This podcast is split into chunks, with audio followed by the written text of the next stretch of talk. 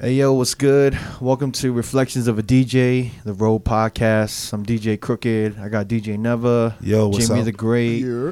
uh, DJ D Miles. What up? What up? And we got a special guest by way of Philly, by way of New York, all the way here in Vegas.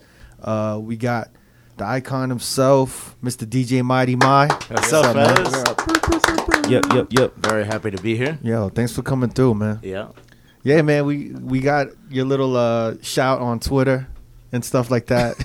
I, I thought it was serious at first. And I was nah, like, I mean Milo was just like, what would you say? Um, trolling. no, yeah, he was was it trolling kind of a little bit. Yeah.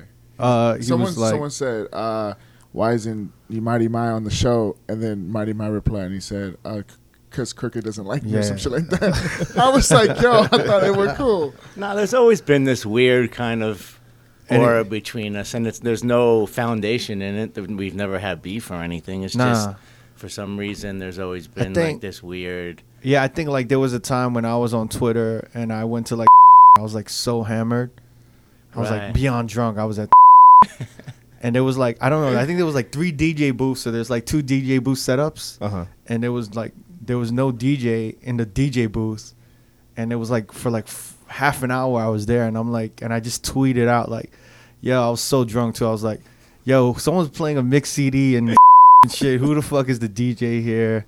And then it just got all over like Twitter, like, yo, they've got someone's playing a a mix CD. And then Miles like, yo, what the fuck you talking about? Like, I'm over here spinning. and I was like, yo, like I don't know. I guess I was drunk. I don't. I didn't see the other booth. And then someone said, "It's like I think I was talking to Neva." He's like, "Yo, that's not even the D. They got another DJ booth or something, right? was there like two or I think it there was was like two a- of them, right? Yeah. Maybe there was like one like towards the outside, or I don't know what the fuck was going on. One of those nights where the opener is not worthy to share the same stage as the. Oh yeah, oh, shit. yeah, no, no, but uh, what do you call it? Yeah, I guess we, I just, we just never really hung out, like, and we're, we're, and we live in the same building, yo. Yeah. Yeah, Yeah. We, I think it's just like it's just a weird thing, yo. Yeah, yeah. But um, glad to have you here, man. Thank you, Appreciate it. Thanks. I'm a big fan. Growing up, you know, obviously in the '90s, I was always a big fan of like High and Mighty. Oh, thanks. you know, man. Smut Peddlers. You know what I'm saying? And uh, you guys created, I, you know, one of the most classic like freestyle beats ever. You know what I'm saying? Uh, hold on, let me pick it up real quick. Uh, and never, you got a lot of history with Neva. I know that. for sure. Yeah. So I mean, I kind of want to go back because I know your roots are in Philly, and you, you know, I, I want to say like you never. You were saying that he put he put DJ AM on or something, or he kind Well, of. th- is it true that you like showed AM his first set of turntables? Yep. That. Wow. That's, Damn. That's crazy. Paint the picture real quick. what happened? um, we were just hanging out, and AM had this very um, kind of non-disciplined vibe to him. Like we were all from the same section of Philadelphia, but like we had parental structure and stuff. My dad was like a professor at Temple University, and we all went to the same school. But Adam had this different kind of aura to him, like this free-willing. He could do anything, like you know, smoke weed during the day at 15, and Damn. just kind of like that movie Kids, you know, like he had that Oh. kind of aura. So we started hanging out and connecting on hip hop, and he was actually an original member of the High and Mighty as the beatboxer. Yeah. Oh that's- shit! He was a very good beatboxer, actually. So, um, you guys try to. You guys. I mean, you try to be like the fresh. Was Jazzy Yeah. Jeff and the Fresh Prince? Yeah, and he was Ready Lady Roxy. Roxy. Funny. um, What year was this? This was um, when I'd say it was '86. Bad, Bad was out because he came over my crib, and that's when it happened. I said, "I want to show you some videos." You know, videos were Oh. big back then. Uh-huh. You would tape videos, you know. So I showed him the LL Bad video, and that's when he saw the turntables in my crib. And when you see two Technics in that wooden Gemini mixer, it either like you fall in love with it at first Yeah, sight, or mhm. you don't. You know. Yeah. So he did, and um, then he moved to California, and our friendship was kind of uprooted. Oh, yeah. You know, so um, but definitely his early hip hop experiences were with us in Wow, Philly. man. What what got you into DJing in Philly? The fact that I was a terrible rapper. Oh, you was trying to be a rapper too. yeah, of course. um, and then going to those early shows at the Spectrum in Philly, you know, where the Sixers and the Flyers played, um, and seeing those big rap shows there. and then seeing the turntable set up on the two steel anvil cases with the mixer in the middle, and Jam Master Jay and uh, Prince Paul for Stetsasonic, and of course Jeff, and and you would just hear that bass rub come in the Spectrum speakers, and it was like this crazy shit. So I was like, I fell in love with it there, and the fact that I couldn't rap. Oh shit. So you got your first set of turntables when you was 13? Um, I'd say a little bit later. Mhm. I'd say 1986-ish, seven, so probably 14 or 15. Wow, right. Worked at Foot Locker, Mhm. saved up my money for the whole summer, Yeah.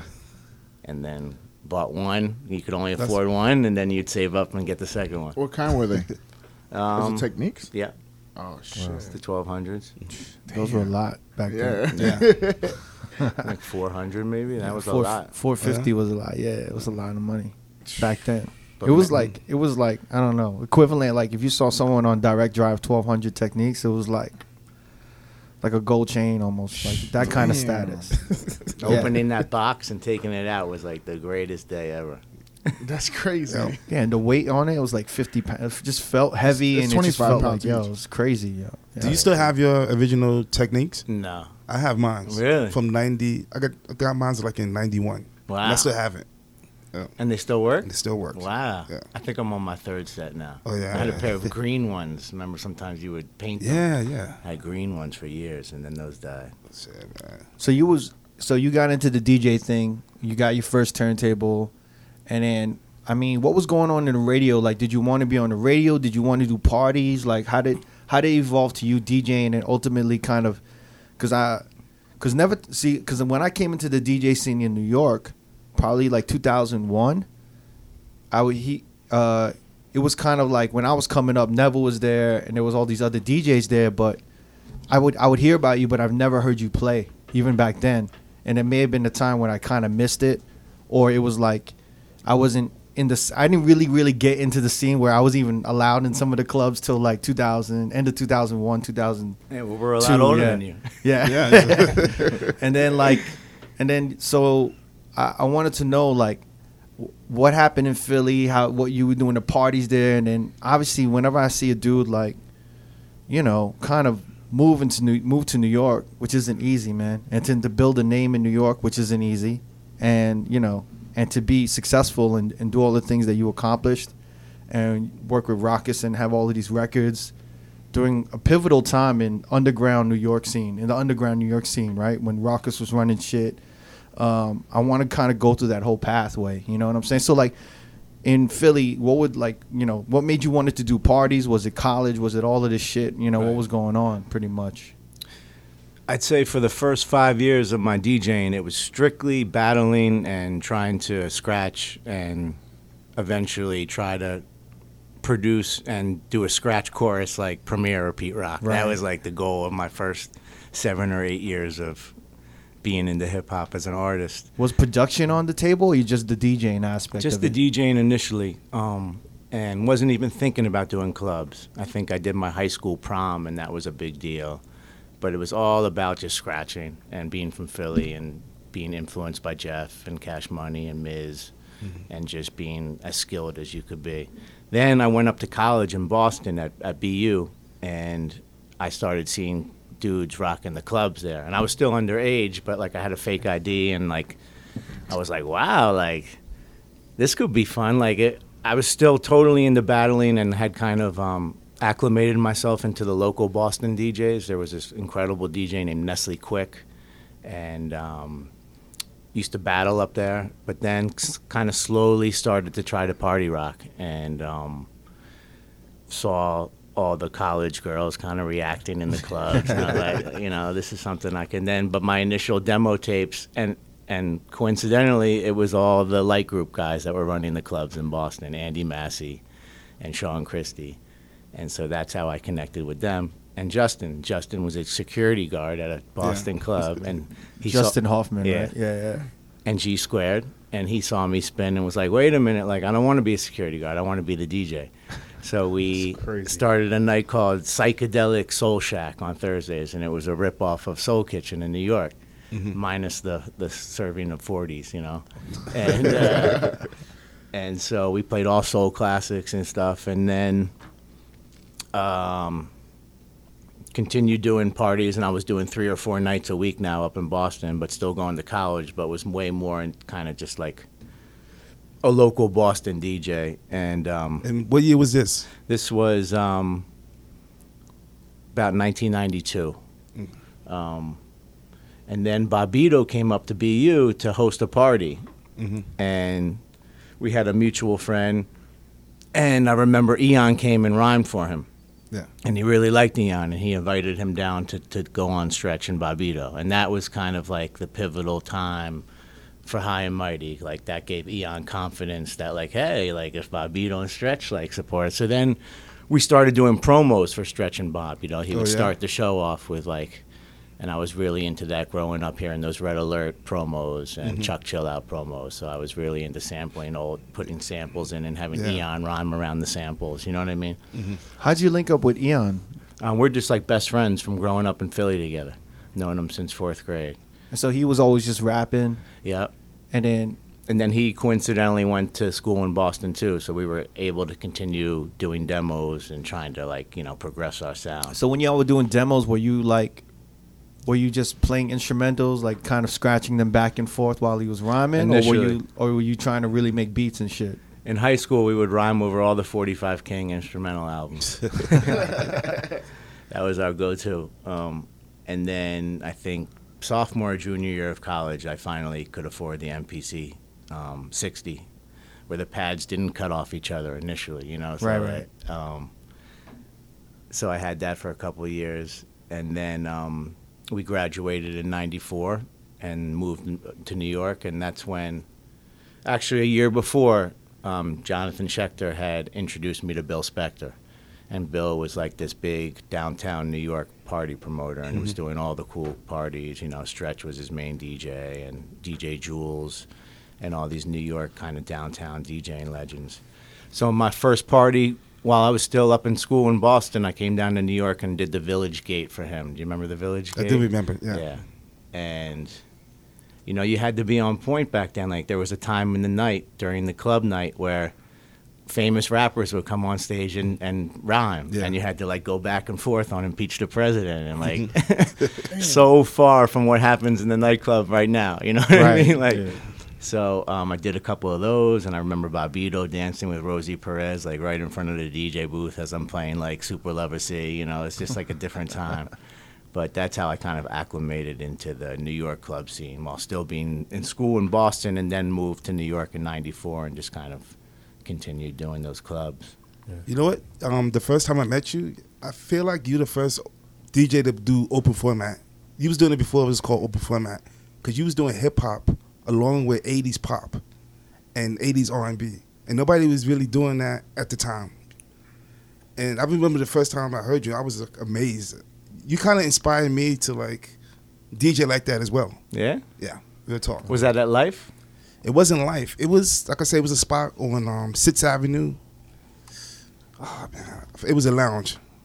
I forgot the name of it. But then the second time I heard you was at Indochine, the Mhm. the party Oh, that yeah. used to be downstairs. Yeah, that was a good party. That was a fucking dope party, man. It was like, what, where did that come from when you were incorporating the 80s? Was was there any other DJs that were doing that in Philly or Boston, or were you like one of the first to just kind of mix it all in? I'd say um, initially I was a total hip hop snob.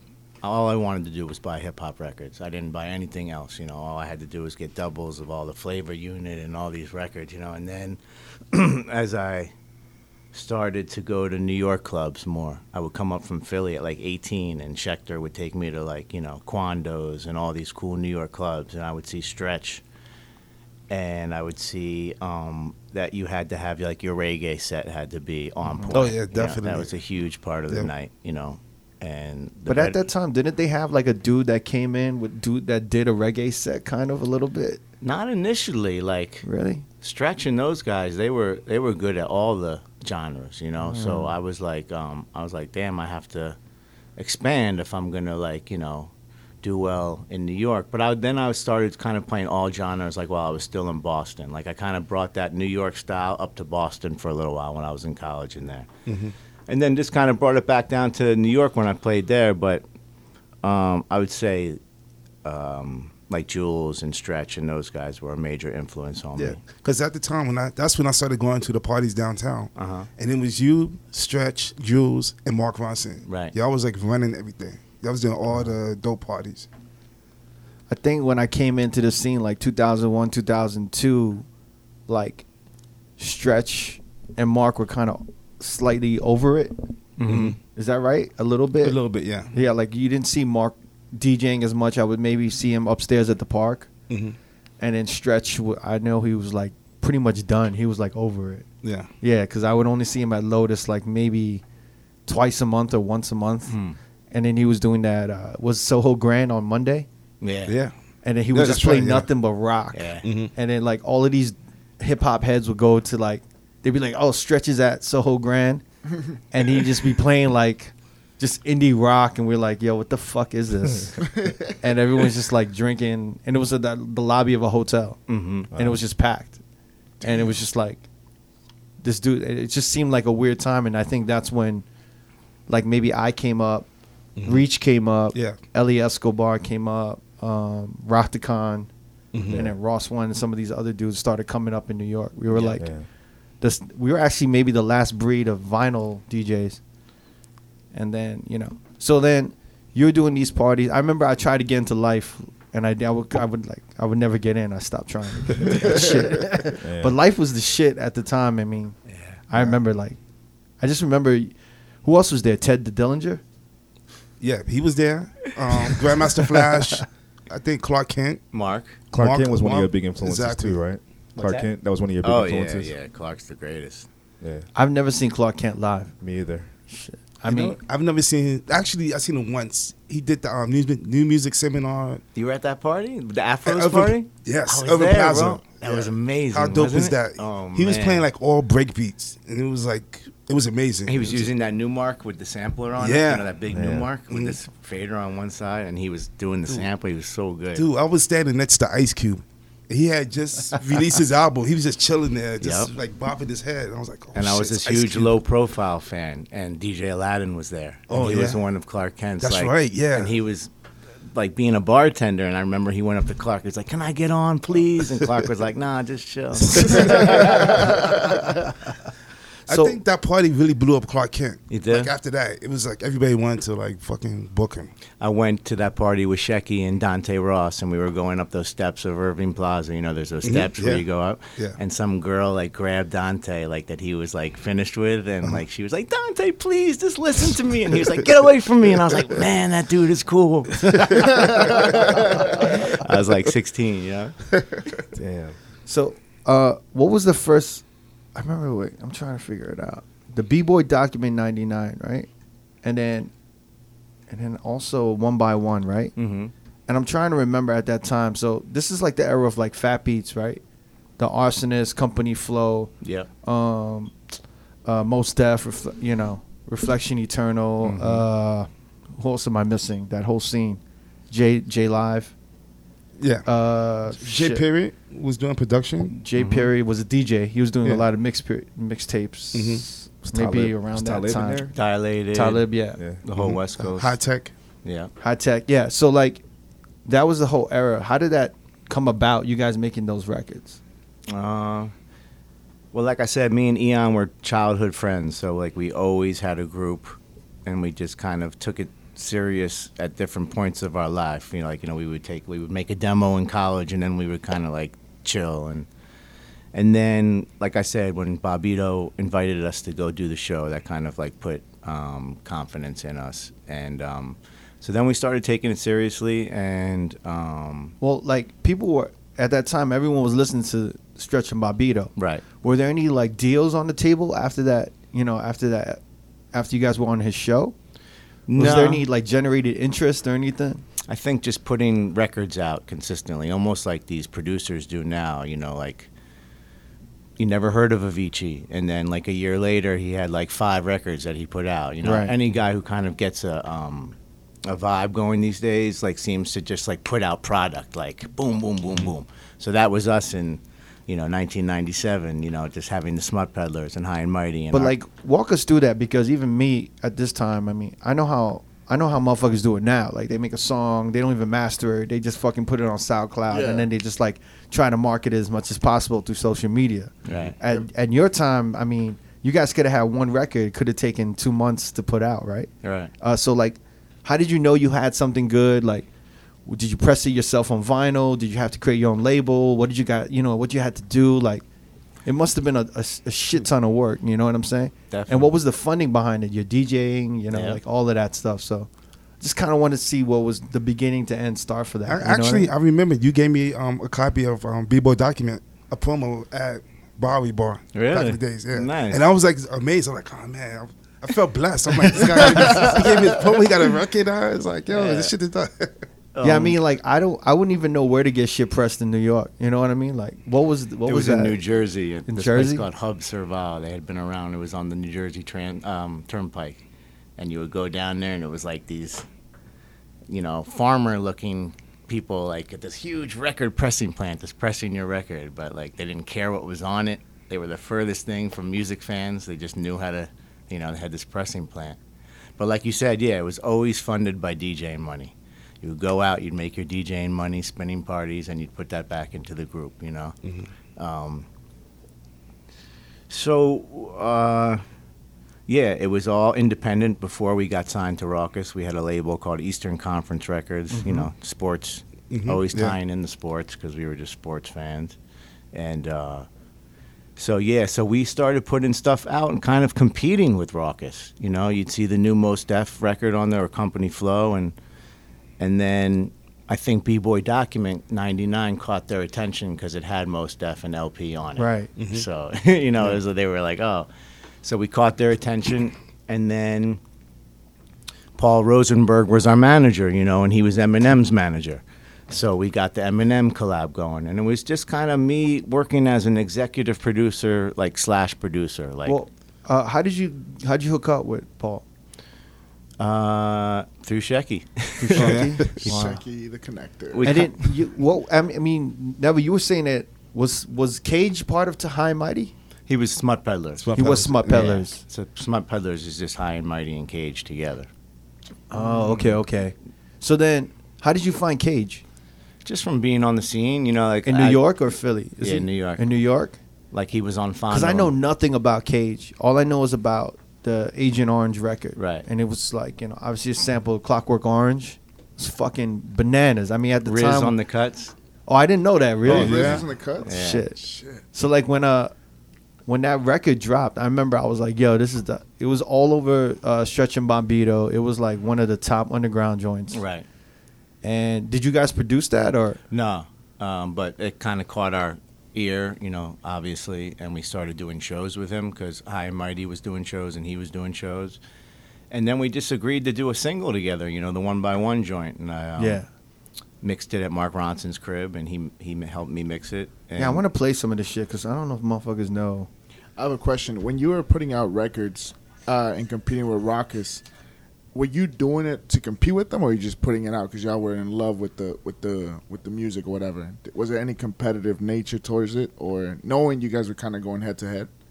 Uh, not intentionally, but just trying to be the best independent label on the scene. Like, so Fat Beats was like the culmination of the whole scene. Yeah. So going to Fat Beats and seeing your records on the shelf and actually hanging out in Fat Beats and watching people buy it was like this kind of fuel, you know, to mm-hmm. be competitive and go see what's happening at Fat Beats and smoke a blunt and go down there and get on the tables. It was a very kind of like familial scene, you know, headed by Eclipse. I want to say like I want to say Fat Beats it was a record store, right? I want to say it was almost like a Spotify.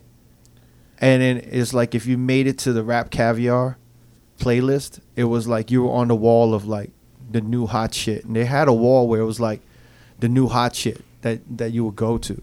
It's just so but if you think Almost- of Spotify on like a larger, huger level, obviously, Mm-hmm.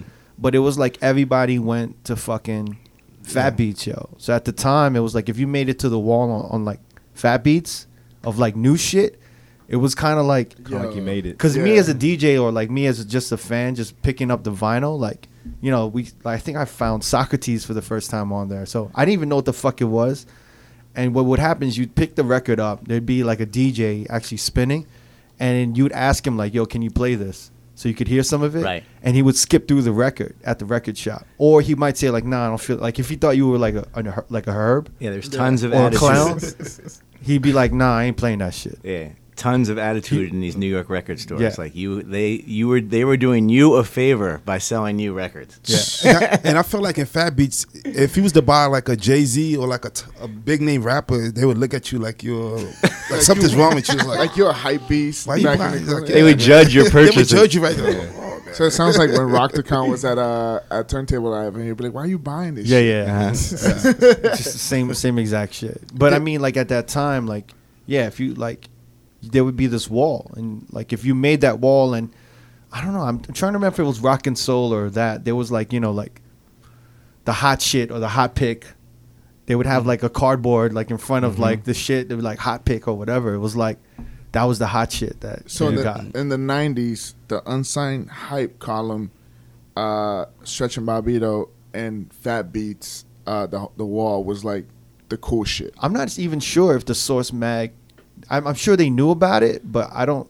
I would say the Fat Beats was way before even Source Mag, right? Kind of like unsigned hype. no, I mean like that like seems uh, like that was the, the the quote unquote the social media where you, You know can what? find Nah, the I hot shit at. bec- I don't Huh? think so. I think the source was out before Fat Beats. No, no, no. I'm saying that the word on the on that on that wall for the independent records Mhm. that would be out first before it even mm. made it to oh, oh, Source. okay, yeah, nah. Uh, oh, yeah, yeah. Yeah, you, there'd be like a bunch of rappers you never heard of. yeah. on there. Oh, definitely, but, man. but that what what you guys explained that seems to be like the where everything got kind of broken back then, or where you're gonna oh, go Oh, yeah. find the cool shit at. yeah. That Besides like- the radio, the radio is the yeah. main, mm-hmm. like Stretch and Bob. and- Stretch and Bobbito, and then there were certain mixtapes that you would listen to. Oh yeah, yeah, yeah. Oh, but Oh, then okay. it's like then you would go to Fat Beats. So even motherfuckers like there were obviously there were people who was like still buying cassette tapes or CDs, but everyone had a record player. Like if you was cool, like even if you weren't a DJ, you had a record player. Kind Yeah. of. Like you Mm-hmm. wanted because you couldn't get Socrates or like some of these some of these dudes. you know shit. what? You also you can't forget um Bobbito um record shop. What was it? Footwork. Mm-hmm. Back in the days. I never even know about that. It was on the same block as the original Exactly, Fat Beats, remember, yeah. on 9th Street. Oh, really? yeah. I didn't even know that. What happened with that? Ellie worked in there. He did. Really? Yeah. And didn't Vaz, you know Vaz? Yeah, yeah. Ellie and Vaz were the Oh two. shit! I, I didn't know that. They sold sneakers, exactly. records, Yeah. Used records. clothes. Mm-hmm. Yeah. It lasted like two years.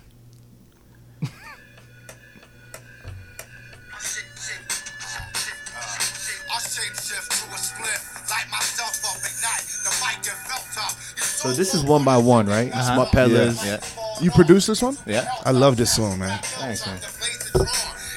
So at the time, this was like the go-to, like instrumental for like freestyles and shit. So this That's was the one. on there, right? Yeah, That's crazy. and it was like, cause the beginning, you just always wanted to bring it back to the beginning. Like you, like this is one of those records you bought doubles of if you was a Yeah. DJ. You know what I'm saying? Damn.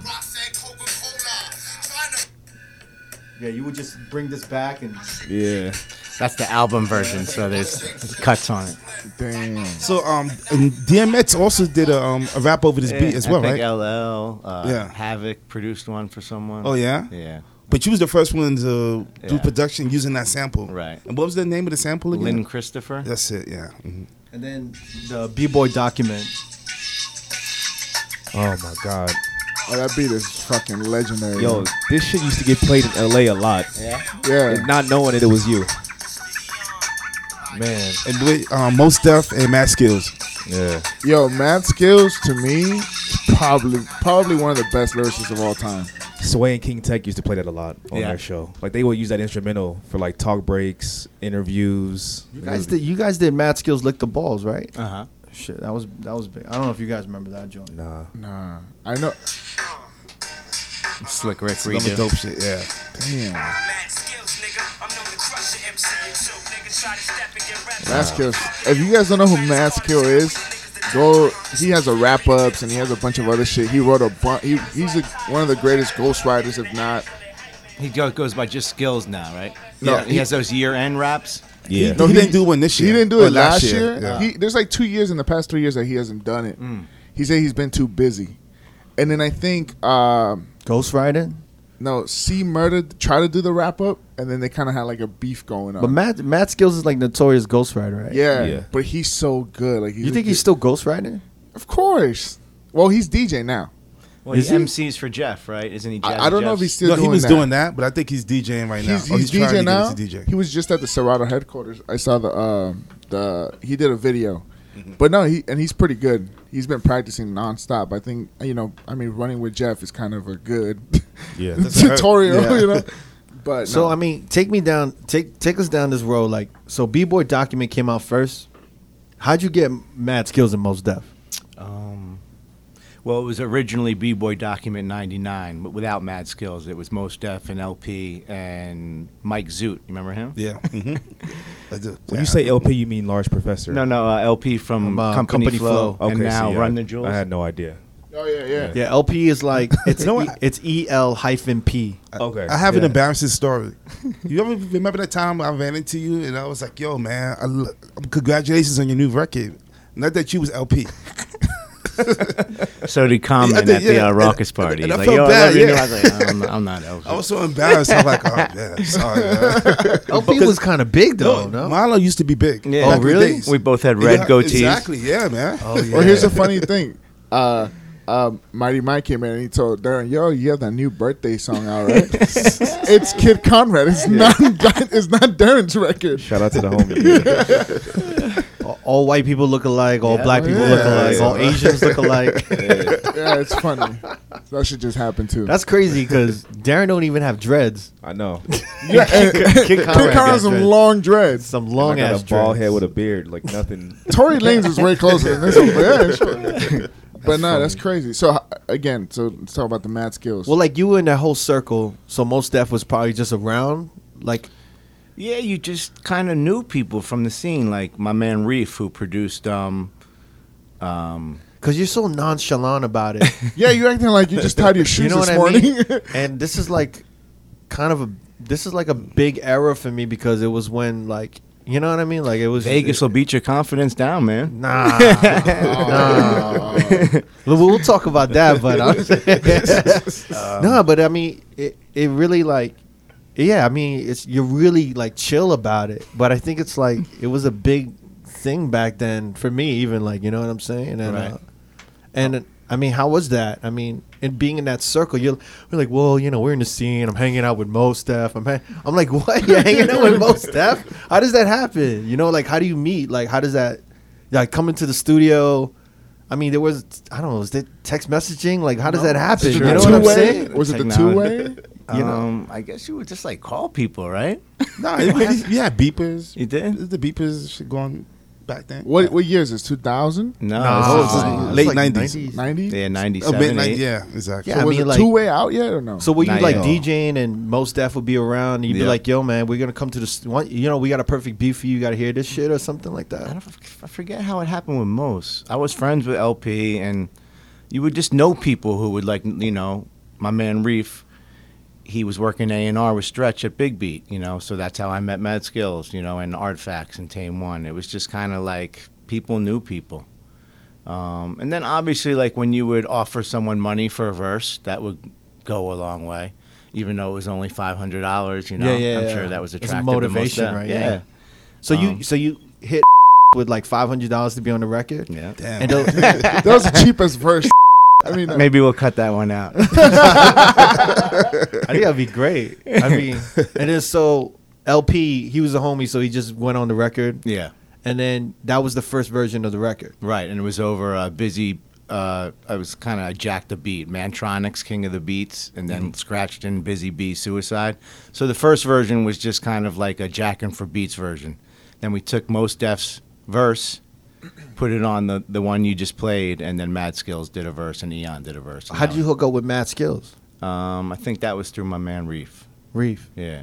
And how did you know, like, oh, let's just, what what was going on in your head? Be like, let's continue this. Let's take Mos Def and put it on this beat. Like, what was the thinking behind that? I think um, just making that whole first album, Home Field Advantage, was like a passion. So a lot of it was done even before we got the deal on Rawkus. They almost heard a completed album. Okay, that's that's how it happened. Paul Rosenberg brought the completed album to Rawkus. They were like, "We want it." Tommy Boy was like, "We want it too." So we were going to sign with Tommy Boy. Then the very night before we were going to sign with Tommy Boy, Jared from Rawkus came and said, "You know what? We'll give you a whole label deal for Eastern Conference. Mm. So it'll mean the High and oh, Mighty album, the Smut Peddlers mm-hmm. album, and then a third album." Oh, I like how this just came to him now. he was like, he was like, yeah, that's how it happened. no, but that's how B Boy Document the the newer version happened. They needed a song for a Sound Bomb. so like this is this is oh okay, and they wanted Right. to just let's get it on another beat, and we'll put Mad Skillz on right. it. And use the Mos Def verse, and we'll call it B Boy Document, you know, uh, 99 instead Mm-hmm. of the original one. And it was a last minute for Sound Bombing. That's how it happened. Wow, Yeah. shit, that's crazy. So on your first album, you had like Eminem, right? Um, Pharoahe Monch, Kool Keith. Damn man. what a lineup that is. Shit, you don't want to buy an album after that. Oh shit. How was uh? Were you in the studio working with Eminem when he laid down the verse on that? I'm Yep. assuming, right? Yeah, he came over the crib actually, and it was when he was just like the wickedest he was. When you know that whole era when it was just like line after line was hilarious or whatever. So he would mess up and he he would keep going. So on the original ADAT tape, I have all these versions of him just freestyling for like 32 more bars, and it's like incredible shit. Do you know? still have those tapes? Yeah, somewhere. Uh, was that, that that's crazy. what, was that before Dr. Dre and all that shit? Nope, it was. Uh, he had already recorded the first album because he played it for us in, at my crib that day. So, Uh, Slim Shady. but no one knew him yet. The first single wasn't out yet, so he was still unknown. But the Damn, album that's was out. crazy. So he knew he was probably about to blow up. You know? So this is when he signed to Dre and everything. Yeah. So what did you think when you first heard it? His album, Yeah. I liked it. I mean, my first, my favorite by him is that first independent E EP. Infinite. Right. Yeah. No, no, not the religious album. Remember this like six song EP with um, I don't give a fuck and Yeah. just the two of us. It was- Oh, okay. Yeah. I don't know if you even never heard it. Uh, No. it was it was on I heard just the two of us, just a song that he did. yeah, Yeah. but it was part of this EP. It was it was vinyl, wasn't it on Yeah. vinyl Yeah. too? Yeah. Yeah. And it it just basically had I just don't give a fuck. I in its that one. original version, which was incredible. Yeah. And then that's before that's when he got signed, right? Uh-huh. Pretty much. Yeah. Uh what do you call it? It was and I guess from what Shecky's story was is that the good uh, bad meets evil, Mhm. that probably was in between somewhere. Yeah, we he, they recorded that the day before they recorded the song on our album. Ah. So he went there and he did the two songs with Royce, and the next day he did our song. Oh, I mean, how was it? It's so crazy. How was it being around all these, like, just in this scene? Like, how was that? It was cool. It was like you could tell kind of like who was gonna blow. You know, like it was kind of evident that Eminem. I want to ask you that. Did you know he was gonna blow up? I mean, once the Dre thing happened, I did, but like even before that, like you could tell that he was there was something special about. He already him. had the blonde hair going and shit. Mm, it was right around the time of the blonde hair. It's crazy. he just got a Uh, what do you call it? Now you you worked with Cage, right? Uh huh. And to me, I first heard Cage, Agent Orange, and then and then I heard Eminem. So me and Ever were talking, and we kind of spoke briefly before we started recording. Was do you do you think like I've well, we, there's a couple of questions. Do you think that you know Cage coming out like affected Eminem in some way, like, and then how does Cage feel about Eminem? Um, I think Cage's initial thing with Eminem was people were coming to him after hearing Eminem's new song, going, "Yo, I heard your new song, it's dope." And Cage was like, "What do you mean?" And he's like, "That's not me." So it was initially outside influencers coming to Cage and going like, "This guy is biting your whole style." I don't think Cage heard Eminem and personally was like, "Damn, that dude is like ripping my shit off." Because if you, they had different flows, Uh-huh. they had different voices. You know, uh, I feel like Cage was a more New York, in your face. You know what I mean? Yeah. And but I mean, I guess there are some similarities in there. You know, when you hear it a little bit, but uh, so he he didn't really feel some type of way, but everyone was just kind of around him. Yeah. with the negative kind of. and then he went with it, you know, and had little Yeah. disses here and there. But it was more of like a um, Did he come out with diss songs? I didn't even know. just lines here and there. Ah, it's just crazy. Did they ever get addressed or no? I remember we did a Smut Peddler show in Detroit, and the um, guy who owned the venue was like, "I got to tell you before you go on stage, like I wouldn't do anti Eminem stuff." And we were like, "Really? It's like that?" He was like, "Yeah, like it was at St. Andrews Hall, which is kind of like where Eminem got his start." You know, it was weird to have Eminem and Cage on our album. um, Did you know how Eminem felt? He didn't really, never like spoke about it. Nothing. neither of them ever really like came to us and were like, "That's fucked up." You have both of us on the album. You know, it was just like, I don't know. We were trying to make a hot album. Yeah. You know, so like, like I said, like I was kind of executive producer and producer. So like, I didn't have to produce the whole album. You know, Alchemist has three joints on our first album. And some some people do other scratching on the album, so I was more like I want to make the hottest record as possible, and kind of like put my ego to Right, the side right. sometimes. That's crazy. That's that's. He makes it sound like he just walked to the fucking park. Like you have Alchemist, Eminem. Like it's like you're like yeah, we went to the Starbucks and got a cup of Joe. the fuck, you know? Maybe now because he probably got him so early on, it was different. It was not. It was like your buddies and shit. But to me, you know, fuck. I'm hearing this shit. I'm like, fuck. It wasn't coffee; it was weed. So I, forgot, I forgot everything. It was a coffee shop. And that's crazy. No, also, didn't you guys have beef with um Masta Ace? Mm-hmm. And what was that about? It was heartbreaking because you know obviously Masta Ace was a huge influence of anybody growing up in the golden era. Exactly. Yeah. Damn. So he used to run with this MC in New York, this local guy, I forget his name. And he went to one of our shows and was watching us perform. And Cage has this line called, uh, says um, something about, um, what was Masta Ace's album called? About the um, Slaughter, Slaughterhouse? Slaughterhouse, yeah. Mhm.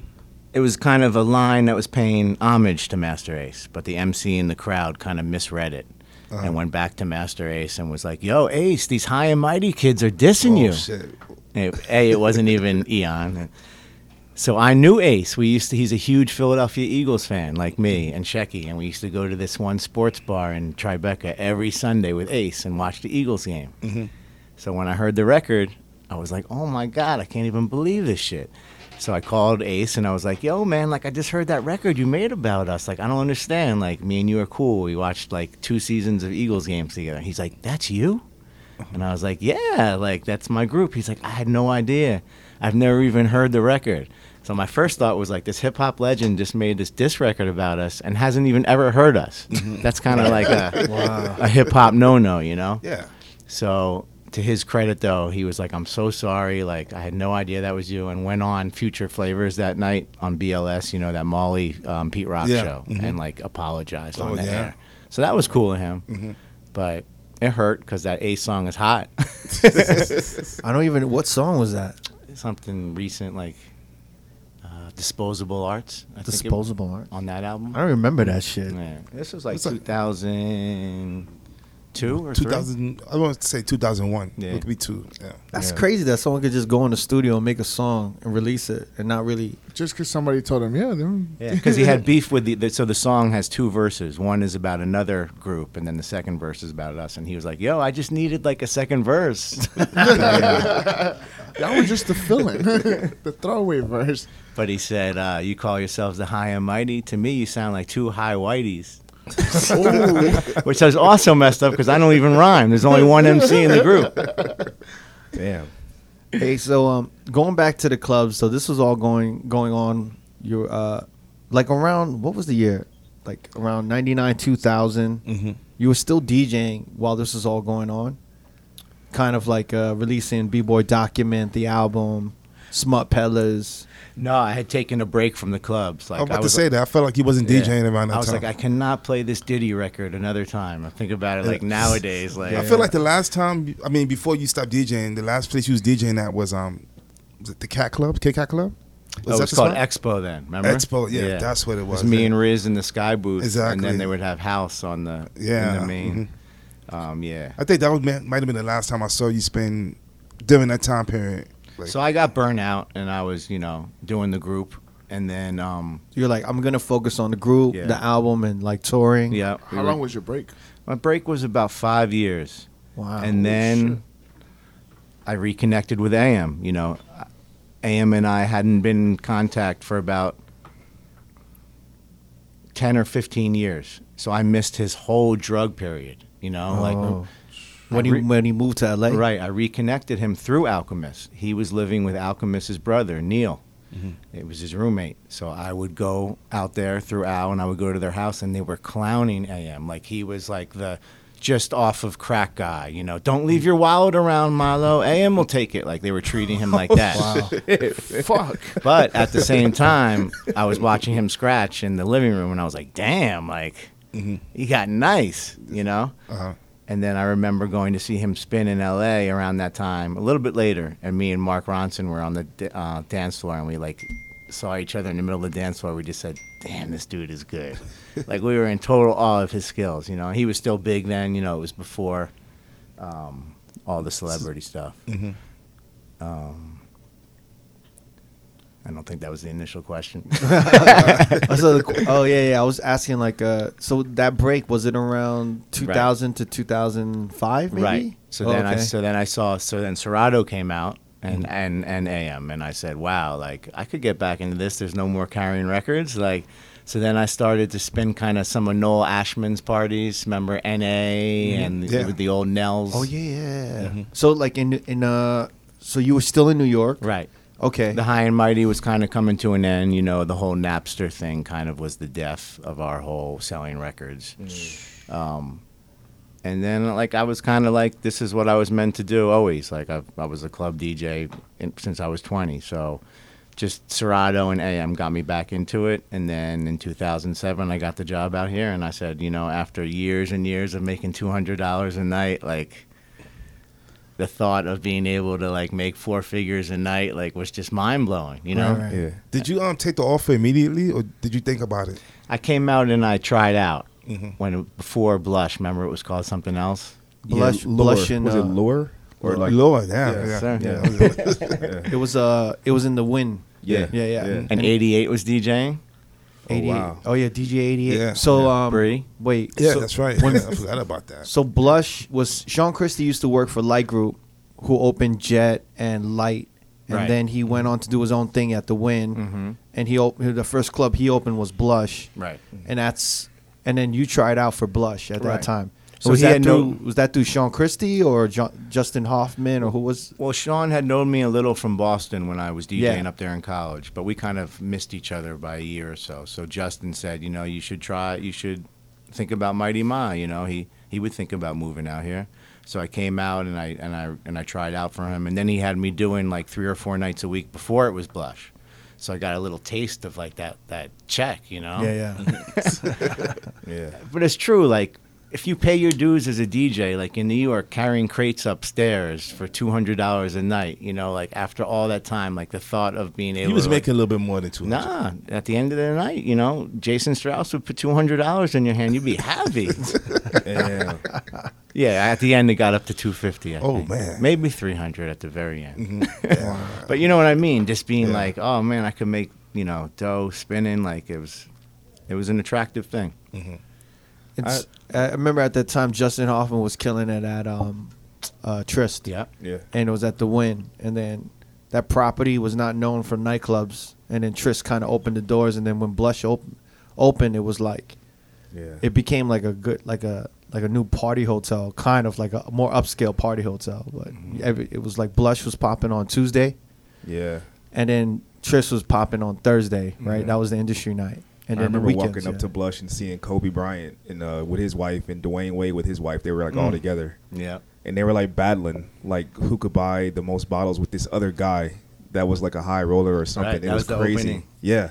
And then they had Yeah. these um remember they had like those kind of weird lamps hanging from the ceiling? Yeah. So I remember Kobe was competing with the other guy and they would bring out the bottles with the sparklers and one of the things caught on fire on the ceiling. oh shit. And luckily they got it put out like right away or else it would have been like the biggest like death trap on the opening night. Yeah, that's crazy.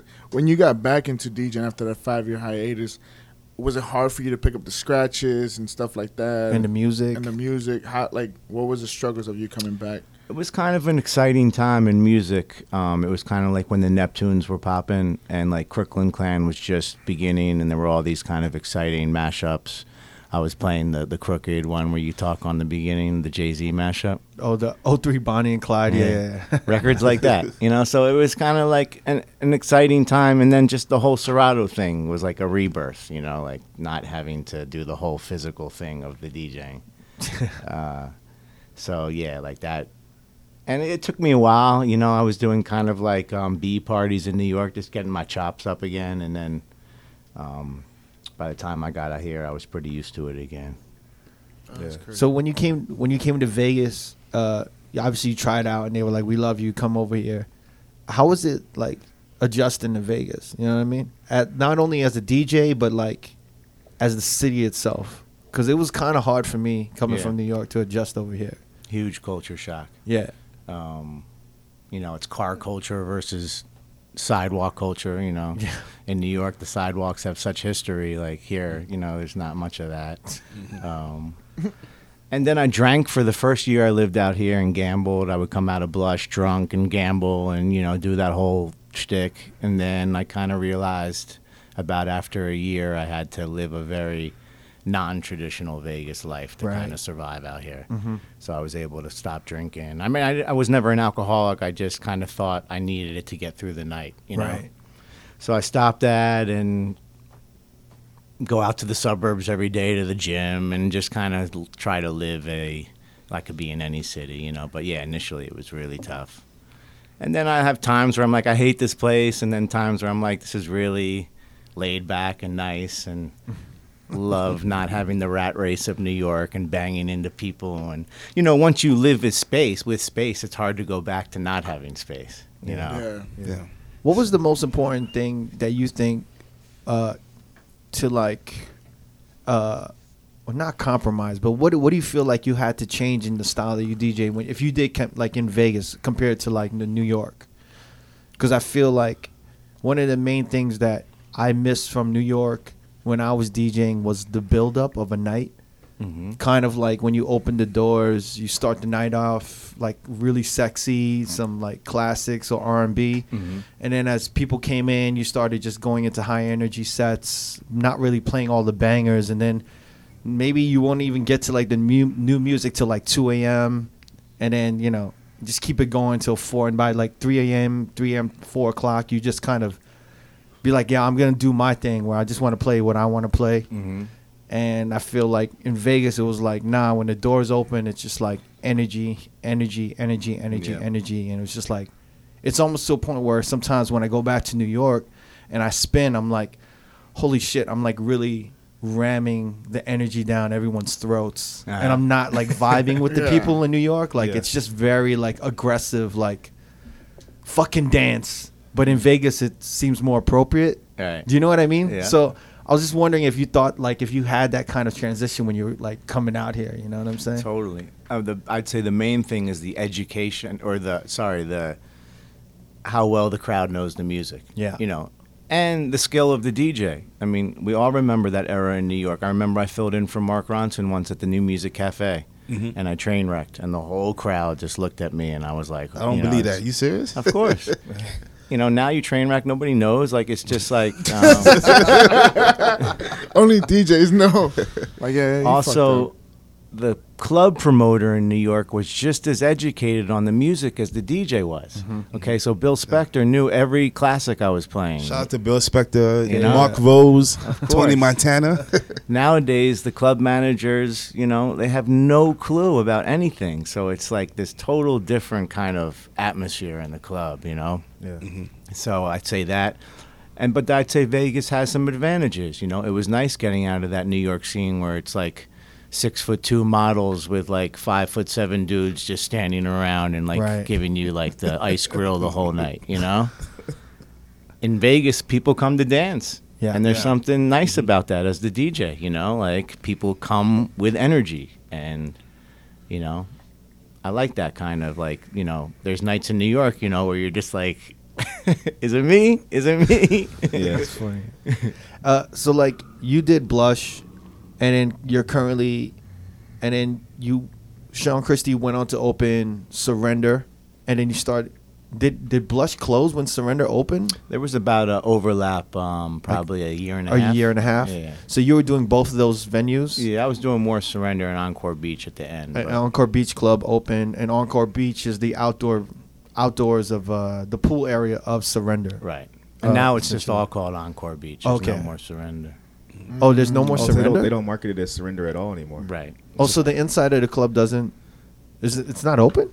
It's It like- is when the weather's bad, but usually it's just Encore Beach at night. It's just a pool party at night. Uh, Oh shit! I, didn't They put like a little- I they put thought the- Surrender was uh, still open. I know. so I thought the whole they time. put the little dome over it during the winter, right? Yeah. Yeah. So Encore Beach Club, that uh, you're still out there. So like, you're obviously the one of the biggest hip hop heads that I could ever think of. You know, having your hands fully like having a hand and making a mark in like '90s underground hip hop. You know what I mean? And then having a hand and uh, making a mark in like the New York club scene, and then kind of adjusting to this new EDM. Obviously, you came in 2000. When seven? 2007, right? and probably the EDM started hitting around 2009, 8, 9, 10. Ten-ish. So you had like probably yeah, like a good 2 years to like adjust and then all of a sudden EDM just kind of hit the wave. Right. And how was that? I mean, how was that change for you? Was it overnight? Was it like a two week span? Well, Did you embrace it? Did you enjoy It it? actually happened really quickly. Like I remember, um, Marquee had Avicii, I think, and they were having a, like a really good month, like having big DJs. And I remember Jesse Waits and Sean went to Steve Wynn and was like, "We need to compete with that. We need the big money to sign DJs." And Steve mm-hmm. Wynn approved it, and it was almost like near, like really, like overnight, where the bookings started happening every single night. Wow. I remember 2008, 2009, we would have Kaskade like once every six months, mm-hmm. have Steve Aoki a couple times a year. Yeah. But then it did seem like very quickly it just I mean, it was to- it was pretty aggressive. F- Fuck, man. I want to say It was. I like 2010, 10, 2011 Nah, nah, was- like a little later, right? Like 11. 2011. Well, I remember when Marquee was doing their Party Rock Mondays, Mm-hmm. and they were killing it. And then maybe like a year after, um, XS was doing Mondays, but it wasn't a big name thing. And all of a sudden, they got Diplo, and everyone was like, "Oh shit!" Like Mm-hmm. they're going to compete. Like it's going to be a big deal for having Diplo. Well, you guys, you guys Monday. started being also really cutting edge because who's handling the bookings there at the time? I think all of us together. Because you guys were bringing in, I could be wrong, but you guys were bringing in like, uh, Skrillex for the Mhm. first time, and like, Mm-hmm. Yeah. uh, RL Grime, right? Uh, a lot of that new dubstep DJs. What what year was that? 2013, Might have been eleven or twelve. I want to say 11 13. or 12? Because I remember there Yeah. was a Dubstep was like 13. because EBC 12, had 13. what was the big? Was it Wednesday? Encore Beach. Yeah. Uh, Thursday. I thought it was Sunday. Sh- well, at night I think they had a Wednesday, Wednesdays, right? yeah. Yeah. Yeah. Yeah. The Surrender night swim Your that was huge, right? Yeah. Yeah. That was a big deal. I mean, how was it like? Yeah, how was it adjusted? I mean, obviously by 2012 you would have adjusted it by then, but like how dr- like how drastic was that for you to be like, holy shit, I got to know all of this EDM. Right. And were you, and were you basically spinning with them, kind of opening for them and closing for them? I was just opening for, for, for the first 10 years I lived here. Now I open and I close. Had it easy, man. yeah. It's, uh, I'm so fortunate to have that run. The 10 year run of just opening. Opening, opening, opening. No, I'm just joking. Um, but uh, the, I guess initially it was kind of exciting because it was new to me. You know, being Yeah. this hip hop head my whole life, and I was I remember I would do like the Roxy and um, the Tunnel, and I would walk through the house room like with my nose stuck up, and it'd be like Armand Van Helden. It would be like these legends, and I was just such a hip hop dude. Like I couldn't appreciate it, you know. So now, I mean, so then as it started to happen, I, I guess it was exciting, and you know, I felt a little bit like, who who are you to tell me I can't play hip hop records? You know, so there was some of that going on, but it was exciting opening for guys like Calvin Harris, and like I said, like that hour, half hour before they go on, I would really just like do me and play like these crazy, just like underground records, you know. What do you mean underground, like house or? Yeah, like just you know stuff that was appropriate for before they go on, but like was still good. I could see if the crowd would roll with me. Uh huh. Yeah. And you you started producing a little bit, right? Yeah. How was that? Like getting in here for that and changing it up. Um, I guess I tried to do some records that I thought, you know, would be cool house records, but that's like not really where my heart was. But then about a couple of years ago, I started making this whole album with dudes who I grew up on, like all my heroes. Mm-hmm. You know, so I have this whole album called OG House finished with Ghostface and Nori and Large Professor and Schoolly D and Search and like 20 joints. It's crazy. So I've been putting them out, you know, as EPs, but unfortunately, there's like no real home for golden era rappers rhyming over house beats. Um, How was that getting in contact with them? Was that hard? Sometimes How was the Nori one? the Nori one's called Drink Champ, right? Which is the name of his huge podcast. Yeah. so I was like, damn, this shit's gonna take off. Like I got lucky. He called the song Drink Champ, but just a G House song with him rhyming over it, you know. Did you like get in contact with some of the rappers through Facebook or? Yep. And the Yeah. way I would reel them in is I would play them the songs I already had done. So like to get Grand Puba, I'd say, "Listen to this song I made with Chubb Rock," and he would hear it and go, "Oh, I, I could do that too," you know, like so. Um, Damn. just like a vanity project, but I don't know if I'll ever put out the whole album. Mm-hmm. But I got joints like with Sean Price and OC and just Damn, crazy Sean. Price, Yeah. really? That's crazy. I mean, you should put it out. Yeah. Yeah. I don't.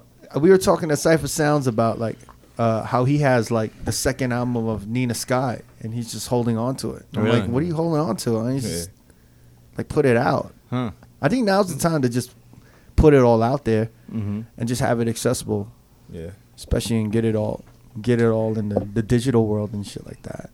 So I mean, you was, you you were making like EDM when you were making some of these house house joints and mixing it with the hip hop. Right. And then, you know, you're DJing. I mean, you're opening and you're you're kind of spinning with some of these dudes. And I remember speaking with you. Uh, I think I was speaking with you about like Skrillex and how like humble he was and shit. And I think he would even shout you out at the end of his sets and be like, "Yo, big shout to Mighty Mi," Right. and stuff like that. And then He I was mean, the only one. And it in eight years playing with these guys, he's the only one that were like before he went on, he said, "Come back on stage, like give this guy a round of applause. He deserves it." Damn. That's crazy. And it, so, how many? How was it like with the egos over there? Like dealing with. I mean, because I remember we talked with Shecky like uh, briefly about some of the those house dudes, and I mean, it was just so much ego and uh, ungratefulness for a lot of the things that were going on. Like, how was it like working with that? It was. I mean, sometimes it'd be humorous, like just being like, "Who the hell are you?" You know, and some, you know, it was another nights it would be totally infuriating. You know, like Right. just seeing like these guys, like you know, because all of us, like we've been DJing for so long, and to a real DJ, this whole scene of the new DJ is insulting. Like that's the initial thing. Then you take that in and you do what you do with it. You either say, I'm going to survive in this industry and I'm going to not tweet out hate, or I'm going to be the guy, the hater, the old school guy, you know? So it's mm-hmm. like our initial reaction is always like, who is this buster, like not even mixing using the sync button? And you take in that initial rage, and then you either say, okay, I'm going to be political or I'm not. You know, and that seems like the climate we're in right now. Yeah. Did you ever do like some shit where like they inferi- like they got you pissed off and then you just like shitted on their set and you had a way better set? And people are telling you, "Hey, why'd you get off?" Well, that that kind of happens all the time, you know. Like someone says, like, "I really enjoy what you were." I mean, because the the dichotomy of the two sets nowadays in the club is just like the craziest thing. Because I don't play any of the the EDM trap stuff, you know, the noisy Yeah. records. I just play, you know, mostly 100 BPM kind of mellower stuff, you know. So when they come on and it's this huge change of genre, it is almost like you're at two different parties in the same night. yeah. So naturally, someone who doesn't like all that noisy stuff is going to come up to me and be like, "I like what you were playing," you know. So, mm-hmm. and then I also like sarcastically sometimes go up to people in the crowd and go like, "Who, who do you like more? Did you like me or?" Did you? did, did you like it when the DJ booth would kind of be off in the corner, and it was just about the music, or did you like it more like when it's like you're the face of the the face of the party?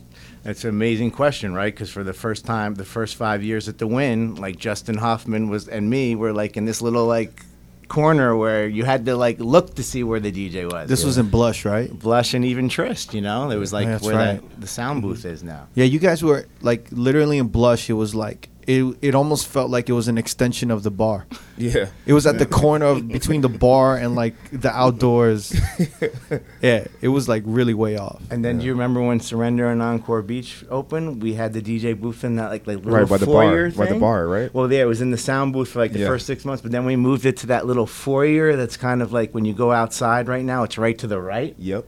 Yep. which was like this great, like Steve Angello would be DJing this little like weird thing, and now everyone just goes and stares at the DJ and doesn't talk to each other.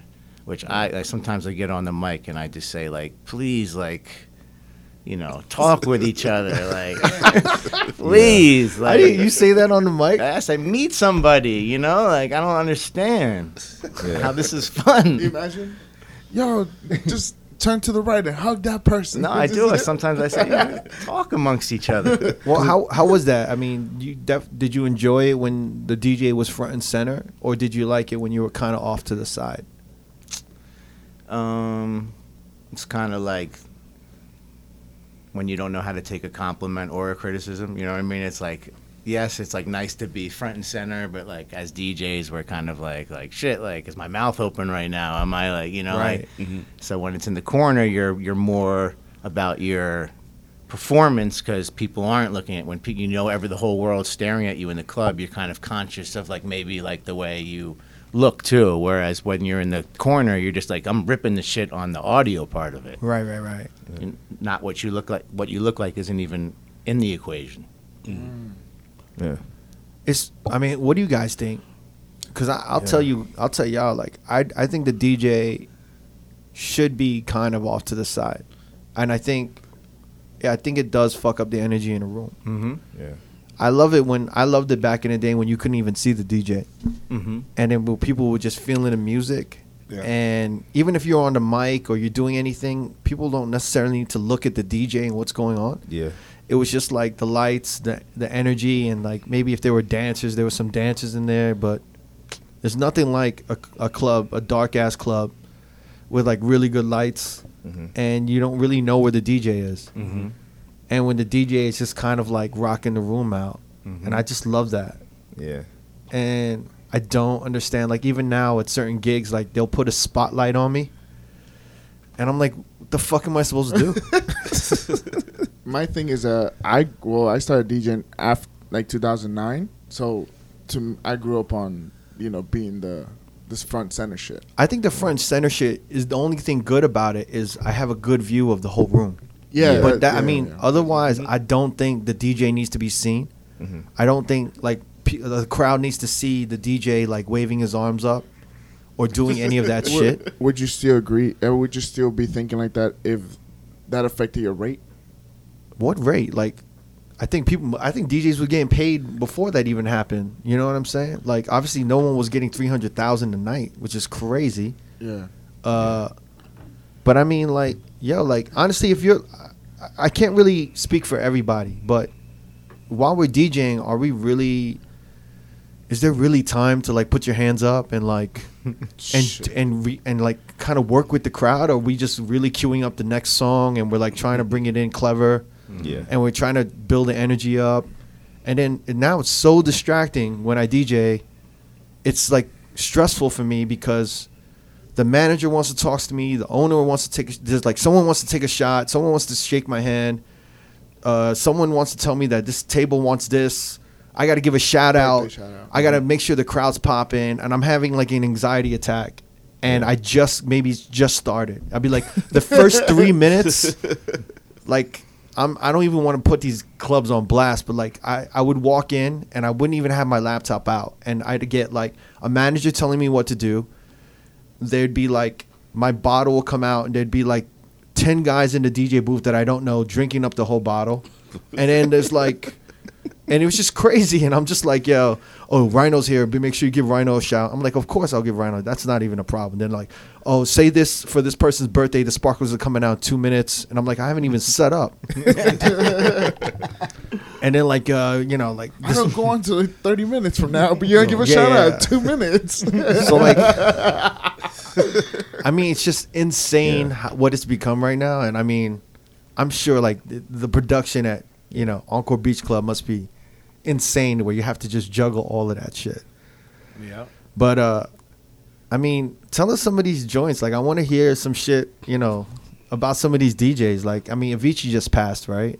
I mean, how was man. it working with him and shit? It, was- I mean, I, I have a pretty crazy Avicii story. I mean, it's, I guess, beneficial to me in the end. So it's kind of, I don't know.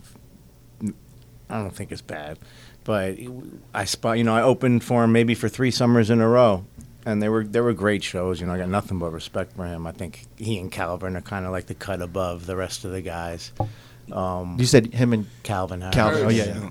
So it was apparent that he was getting sicker and sicker each summer, you know, just by his weight loss, you know, like by the end he was like totally looked like a skeleton. And so I was spinning one Saturday and it was, you know, time for him to come down out of his room and they were like, "Oh, he's they're trying to get him out of his room right now, you know." And it started to become a thing a little bit where it was like harder and harder for him to come out of his room to perform. Mm-hmm. You know, you you would think like for that amount of money, like it would be easy just to come out of the Yeah. the suites. Mm-hmm. So this one Saturday, it looked like he wasn't going to play. Like and it and it just kept on going and going and going and it was like you know usually they go on at three thirty. It's now four four fifteen. The crowd is chanting Avicii, which is Oh, always man. like a weird Yeah, thing when you're playing. Are you are you like freaking out when that happens or no? a little bit. Well, you know, as a DJ, you know who's been DJing Because you for- can't even play his music. Also, when you're DJing for 25 years, every minute more than you're supposed to spin is just like the end of the world. Yeah. You're like 335. I was supposed to go off at 330. Yeah. You know. Um, so they were like, he's not coming out, and he just didn't. He never showed up. And Was the was the crowd pissed off? yeah, I mean, I think they refunded people, maybe, Oh, or you know, but um, It was crazy. Like just to think like he only had to walk like 200 feet. Like and so you know it must have been really bad. And then they still booked him after that, right? Oh yeah. Did he look like he enjoyed DJing? When he was actually DJing, he did, but they would be like all these prerequisites and you know all these things like that you had to make sure the fans were on him. So he obviously was high maintenance behind the scenes, Right. but like in front of the crowd, he was just nothing but joy.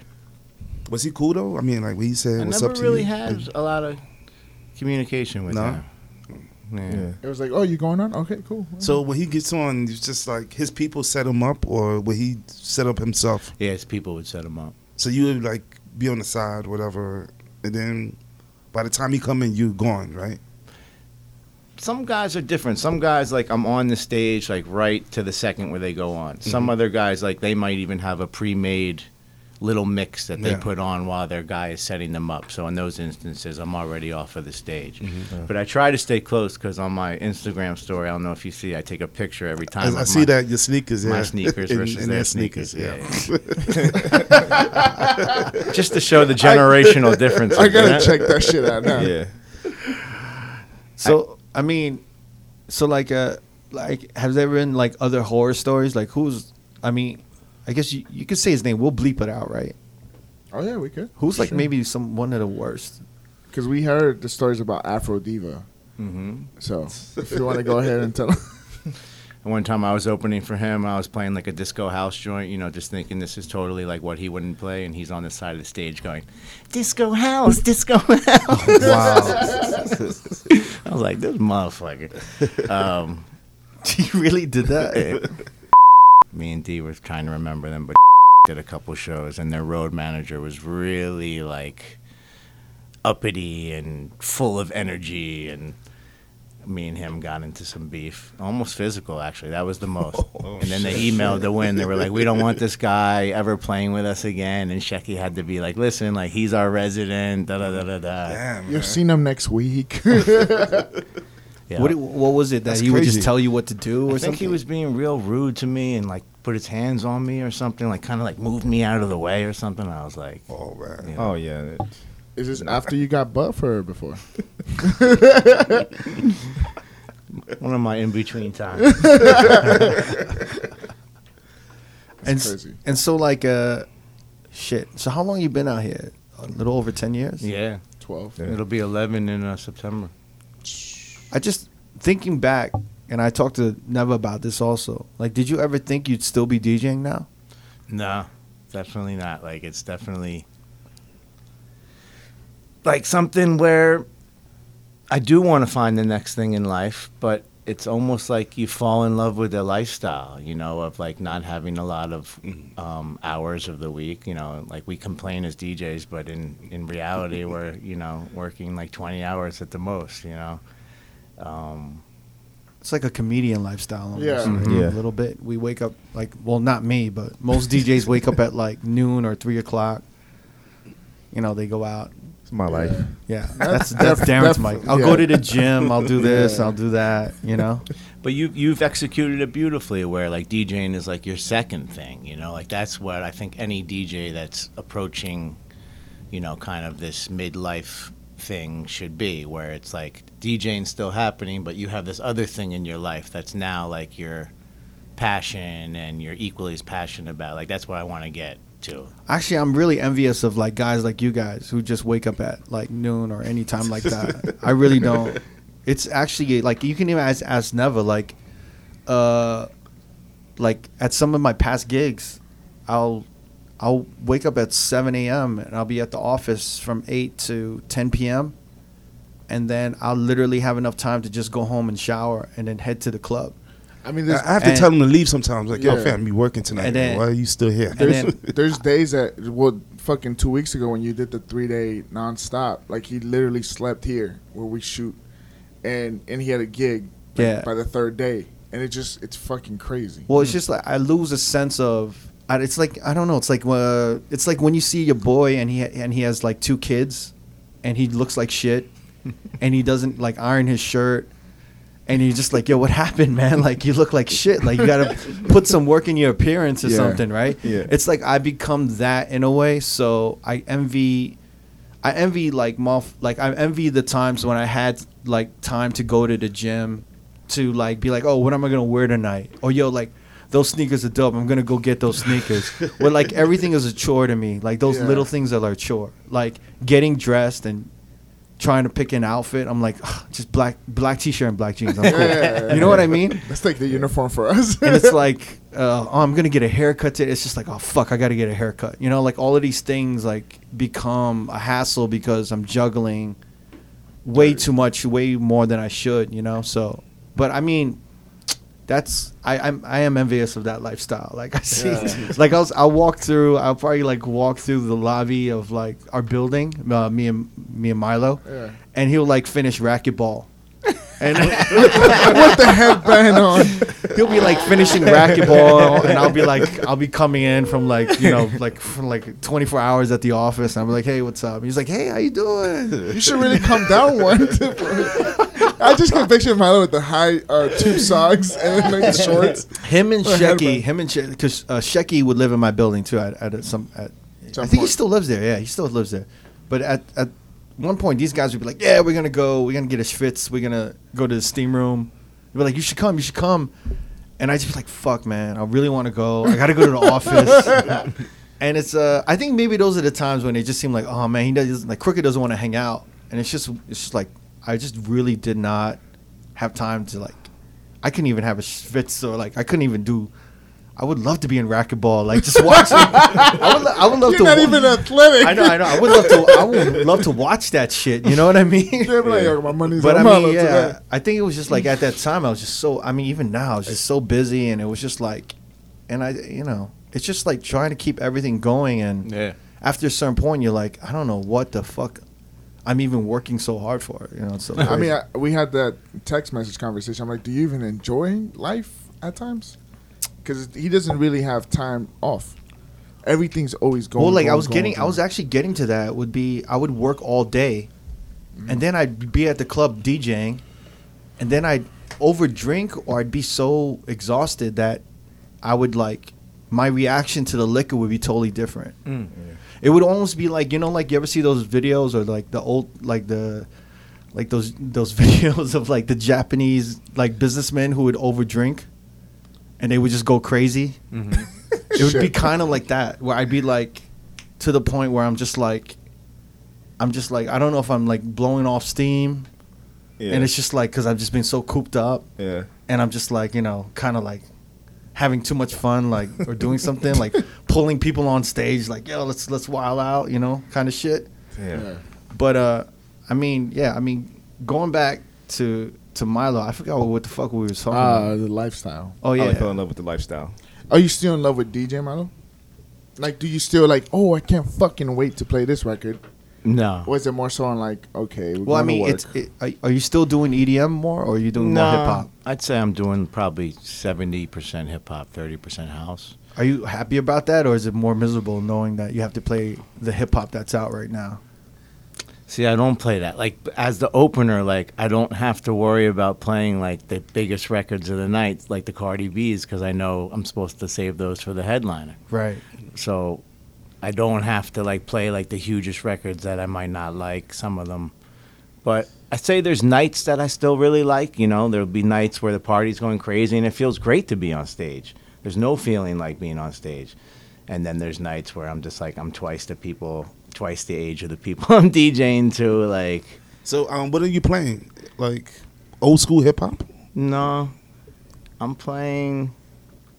Like 2013, 2014 hits. I'm playing a lot of like you know 100 beat per minute kind of I call it like tender twerk like you know like these kind of Tender twerk. R&B type you like know borderline Moombahton kind Yeah. of joints. Yeah, yeah. yeah, And like then, there'll be like the Nori Nothing remixes Mhm. and stuff like that. and yeah, then all my house is hip hop Mhm, mixed yeah. into it. It's all like you know breaks down into the Cardi B verse and then goes back up into Okay. like a cool kind of 128 breakdown. So. Um, How do you all. feel about the new hip hop nowadays? I'm not really into the whole mumble rap. Mumble Um, I like joints here and there. You know, I love Kendrick and like Drake and like ASAP Ferg. So there's still like MCs that I really like, you Yeah. know, but I'd say I like, you know, like maybe 15, 20 records a year. Yeah. It's kind of average, I say. It's not too bad. Yeah, it's not bad. I feel like that's how it was back in the day. Yeah. Every year, Yeah. we'd all Right we'd be now, playing pro- the hits of 15 or whatever. Mm. Yeah, I, th- I th- that's not bad at all. It's like uh, a hit a month Mm-hmm. in Yeah, the man. summer two or some shit. So I have another question. If you were still living in New York, would you still be DJing? I don't think so. Probably like, you know, like the operator M's type parties, you know, like Yeah. the mobile Mondays, like Mhm. things like that here and there where it's just fun to play out, but I would definitely not be doing it as much as I am here. To Yeah. piggyback off of Neva's question, um, when you were in New York, did you ever have aspirations of doing radio as a DJ? Because I know we always talk about it.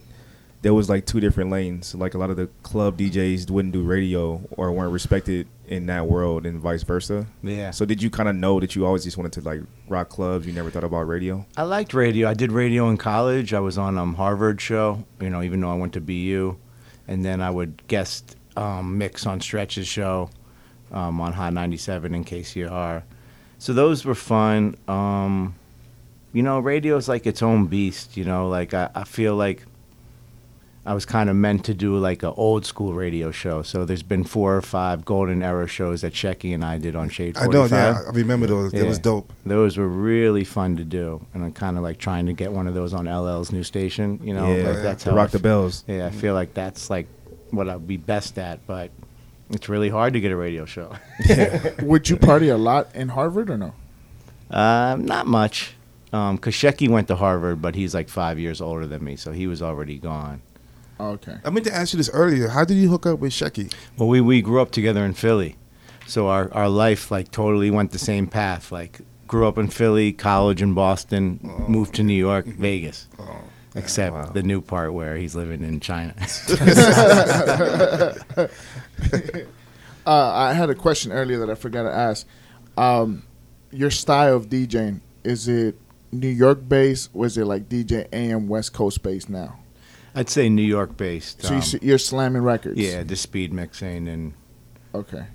not a lot of scratching, more kind of just blends. and- Blends. I mean, people. I mean, during that era, like Because that era, they, no, not a lot of people were scratching. Like you, you didn't, you didn't. It was like a lot of clubs.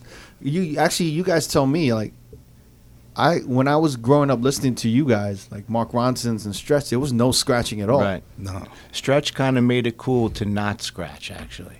Like it was like He was um, so butter with his mix. Like Right. it, one song would just flow into the other song. And the fader stayed in the middle, and the, the volumes, the knob, all yeah. volumes. You know, even after the knobs, and when he was on a fader, it would just be the, the volumes up and down, but still staying active. You know, and still rocking the crowd and doing hard things, but Right. just not scratching.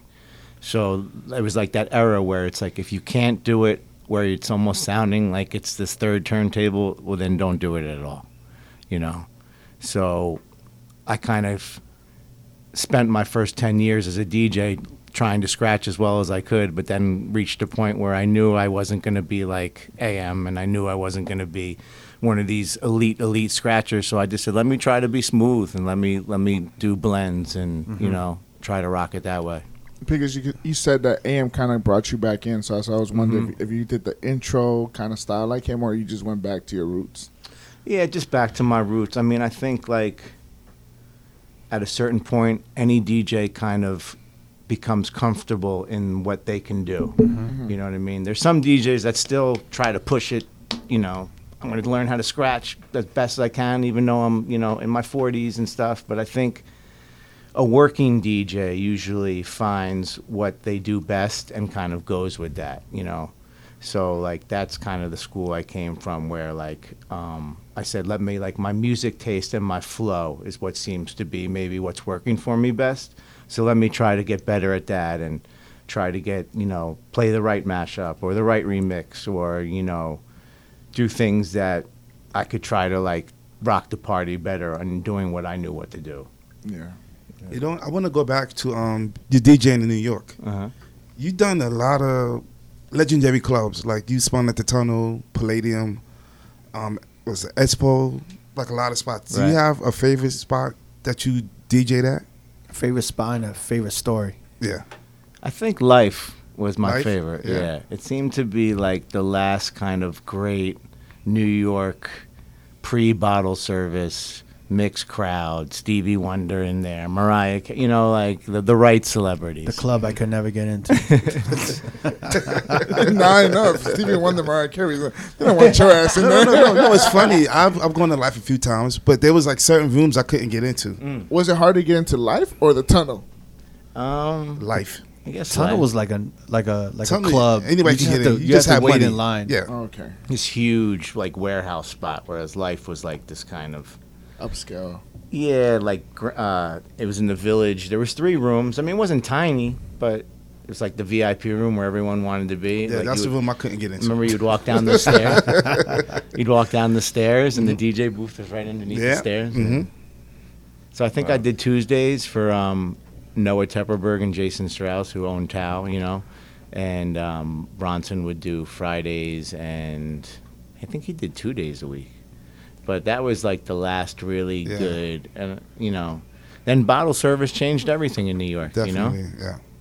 At that time, they w- they wasn't pushing bottles at that time. no, you couldn't even buy a bottle. They'd laugh at you if you said, "I want the whole bottle." Wow.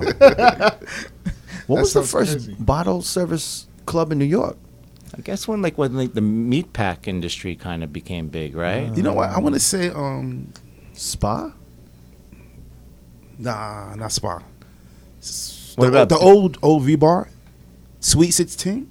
What was it? That's the name of it. Oh yeah, yeah, yeah. Sweet Sixteen. That was owned by Jason and Noah. That was the first bottle Oh, on service. One 16th and 8th. I would think so. I want to say that was the first bottle service in Mm. New York.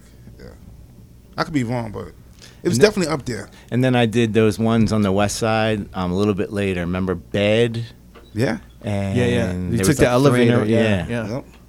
So if a guy wanted to flex, he was just buying out the bar. There was no like, let me get a bottle. Right. Like, let me impress a chick by buying out the bar. And drinks weren't even that expensive. Like a vodka and Coke, it was like seven dollars Yeah. or something. No, it's 21. Yeah. and a tip. Yeah, I want. I'm actually curious to know what was one of the first. What was the first nightclub that, or the nice, the first club in New York? Because New York really pushed that bottle service scene. Mhm. So from from Europe, right? You know what? Could have been Veruka. Mm. What was the one that was on um, 13th and 4th Avenue? Is that Spa? Yeah. Spa. Yeah. hmm That was. That was I was don't one know if the- they had bottle service, but that was one of the. Was it Serafina? Like Wednesdays at Serafina. That was much after Pangea. I don't think they was doing bottle service like Yeah. that. Was it? That was all bottle service. I Mm. remember walking in like it was all bottle service. Pangea and Serafina. What year was this? 90, no, No, no, no, 2002? 2002. And that Could've been, changed the yeah. whole scope of New York because now instead of letting the cool people in, you were letting in the Wall Street people and the people with Exactly. money. You Yep. know. Wow. Yeah, because I that was Unique and Kiki, and they were doing Yeah. like all of those uh, like house parties, Mhm. and they had like drummers there, and then they Mhm. had all the models there. Yeah. And I remember, yeah, it was just bottle service, and they didn't even, yeah. But I don't, I don't know. I don't know. That's a good question. I know, yeah. I thought yeah, I would know about that. When do you think it happened? Like 2001? It was definitely one or two, 2001 or 2002. Like before I moved to Vegas, and I moved to Vegas in 2003. Well, I mean, didn't I mean Light Group? They opened Light in what year? 2002 2002. That was the first bottle service club in Vegas. in Vegas. Vegas. So Mm. Yeah. so then New York had to be way before that. No? 99, 2000. Nah, it wasn't that far behind, man. I would say 2000, 2001. It was that soon. They were like, "Yo, let's bring this." After a year, they're like, "Let's bring this to Vegas." Yeah. Shit. Wow. But they, they was doing it in the Hamptons. Mm. So they, how long were they selling bottles in the Hamptons for? Since I, when I first started DJing out there, that was was like in 98. 90, Damn. 98, 99, some shit like that. These numbers ain't making sense. If anybody knows, let us know. Shit. Something like Yeah. that, yeah. They was doing bottle services in the clubs in the Hamptons. Like the um Jet East. So they had to have been selling bottles at Life, no? I don't think so. I could be wrong though. I've never known about the liquor side of the industry. This sounds like when fucking scientists are trying to find out how far the dinosaurs live. You're like, just sounds Well, crazy. one thing I definitely know is Light in Vegas was the first club to have bottle service. Yeah, yeah, yeah. You've done uh, music for TV and film, right? Yeah. Like which movies and shows? Um, I was doing a lot of stuff for ESPN when I still lived in New York, kind of like just doing beats for them, Oh, like yeah? when they would show highlights and some of their shows. Mhm. And then I um, scored a movie about ten years ago called The Heist, kind of like an underground movie. Um, Wait, who was in that? um, I remember that movie. who's the Scientologist kid? You know, with the curly hair. He was on um, shows in the '90s. Oh, Same time. Um, You know, he knew AM too. He's, I want to say he played Screech. oh yeah, I was Oh. Screech. Dustin Diamond. No, something Dustin Maybe not from Screech. Save the Bell. Yeah. Saved by the Bell. Yeah, I think his name is Dustin Diamond. Is it? I could be wrong. I'll check. I don't think he's a Scientologist. Wait, wait, wait. Hmm. Is it? is it heist? Is it heist or the heist? It's not with De Niro, is it? No. Oh, okay. What was it called? I think it's called The Heist. Oh, last year. Okay. No, no, this is like 2007 ish. Oh, 2007. Yeah. What's his name? You know, with the curly hair. Yeah, I, I think it's uh. Hold on, let me check. Do, do, do, do. He produced it. And it had Leon in it. Remember Leon from Yeah, um, yeah. the Madonna video? Yeah. hmm I His gotta- name I gotta find out now. is Dustin Diamond. Yeah, Yeah. It is? yeah. He he. I, did he do? On, I'm pulling it up. Sorry. Yeah, it is him, Dustin Diamond. It is. It's Yeah. Screech. Yeah. Yeah. How you forget this? Screech. It wasn't that Yo. Milo smokes a lot of weed, yo. Well, I saw you. Um, He's you had, probably he's probably baked right now. As we talk. you had some uh you, some songs on uh I think it was uh Brown Sugar. Uh-huh. Um, the other movie with uh we were talking about it with LL Cool J and uh Omar Epps. Um, Oh, wait, wait, wait. Wait, no, let's In go back. Deep, Let's yeah. go back. Uh-huh. The movie is the Brooklyn Heist with Uh-huh. um. It was a Screech. Danny Masterson. Uh-huh. Way off. Wait, was, what, wasn't he in a seven? Wasn't he? Oh, the '70s show. That's Yeah, what he 70s. Yeah, exactly. Yeah. You was It's close crazy though. that You said were- the Yo, Milo, curly that's crazy that you thought it was Screech. Yo, the, That's crazy that he let us say it was Screech, though, yo. what's Right. crazy? There's actually a movie. There's actually a movie with that dude with Screech called The Heist. Really? He's re- yeah. I looked it up. He's really in that or Is is what is um Leon is in the movie. Yeah. Yeah, you was Is- right about that. is Dan, is Danny Masterson a, a um Scientologist? he is Yeah. actually. Yeah, See, so I You're was right. right. He was was kind of right. right. He was there. Yeah, how you the guy from Safe from the Bell does not look like Screech at all. Just the That's curly funny. hair. Yo, Milo's that like witness who like testifies and just fucks up the whole testimony. I thought I was bad if I would testify. Mine would kill. That's fucking hilarious. That's crazy. Yo, In Too Deep was a dope movie. Yeah. it is. So like, you was on the soundtrack. Wh- What song was that that he had? Um, I wrote it down. So wait, you said you were working with ESPN. Mm-hmm. How did that happen? Were you were just making beats and stuff? Well, this guy Danny Hawk, he did all like those um, basketball shows they had, like um, and the sneaker shows. So I just hooked up through with him, maybe through Bobbito, and was doing the music for his shows for a while. It's just like uh, just random beats, like yeah, just instrumentals. And do you? And I know you're most you like you started out sample bass. Did you start learning keys and stuff like that a, a little, little bit when I was making the house stuff, but then I realized like I'm always gonna be a sample based dude. You know what I mean? So I started remaking a lot of these OG house songs that I had done that were all just original music now with samples because I'm like, you know what, like Grand Puba doesn't necessarily sound good over like a played out bass line. Right, right, right. He's meant to rhyme over samples. So when you when you were making beats for ESPN, uh, were you using any samples, or you were still? But lying but to just, them. Oh, really? Are you serious? And there it is, guys. That's crazy. All the TV stuff I did, I would be like, yeah, I made that. Wow, that's kind of dope. How did that? Was the pay good? Pretty good. And Yeah. just sometimes you got to be um, confident that you're sampling something so obscure that like it would. But you just chopped it up so Did much, Did you ever right? get caught up with it? Yeah, I've been sued a lot actually. Really? Yeah. The song on In Too Deep, uh, In Too Deep was uh, the specialist. okay. Yeah, Um. Who was on that? it was uh, performed by. We know Ali- Milo doesn't remember. Nah. Performed by Ali Vegas. Ali Vegas. Ali oh, Vegas. I remember that. song. I didn't know you did that. I remember the song. I got Yeah. the, No, um, you remember the song? I got a promo. They gave me um.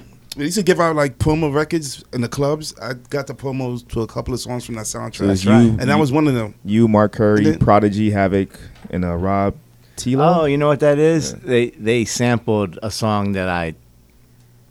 I, I produced a remix for Mobb Deep. member uh, God Part Three. I was telling that. Yeah. Right. Mhm. So they in that song they used a Oh, line that oh. Prodigy rhymed. so I get So credit production for- right Ah, because okay. Prodigy wouldn't have been able to come up with that rhyme if he hadn't heard my beat. Oh. That's why you get production credit for like Oh, remixes. I didn't know that. You get royalties off of that shit Yeah, too? yeah. Isn't that weird? Because they they think that the MC on the song where they sampled the song, even though they're just using a scratch, they say, "Oh, he wouldn't have been able to write that if he hadn't heard your beat."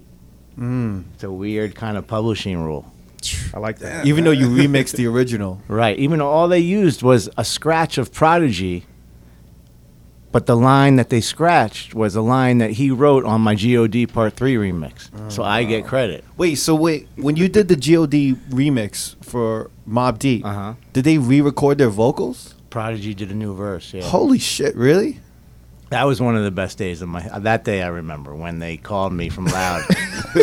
they said we're gonna use your God remix. It's gonna be official. I was like, oh my god, like that was like the best that could happen. Did you have know? a relationship with Prodigy? Not really. I knew uh, his A and R's though, Matty C and Schott Free. You know the guys who signed Wu Tang and Mobb Yeah. Deep and them. Yeah. And then on Brown Sugar, you guys had a moment I feared, Uh huh. which is performed by High and Mighty. Well, Tame One from Artifacts. Yep. Yeah, yeah. Yep. He's just redoing the Slick Rick song. hmm Yeah, because Neville was telling me about a bunch of remixes that I don't even remember that maybe were popping, and I was I was probably not able to get into the clubs at that time. You know what? One of my favorites was the um the one two pass. Uh huh. You did that with Stretch, right? Yeah. Because you took like um original beats, music Uh-huh. from the rappers' old records. See, I never, You I it never together. heard this. I never heard this. This was dope, yeah. And it had uh, How High on the other side, Method Man and That's Redman. right, in yeah. the same yeah. format. Yeah. So I recorded that at Stretch's crib, Uh huh. and I would love doing bootlegs at Stretch's crib because he had the best natural timing. The only problem I had was the sound quality wasn't that great. But he would be able to put the acapella on so perfect. You know, you had to do everything live back yeah. then, the bootleg. Yeah, yeah, definitely. Yeah. So you actually like put the acapella on live and recorded it onto the ADAT, and he Oh, was like amazing at it. Like so, I was Shit, like, oh. man.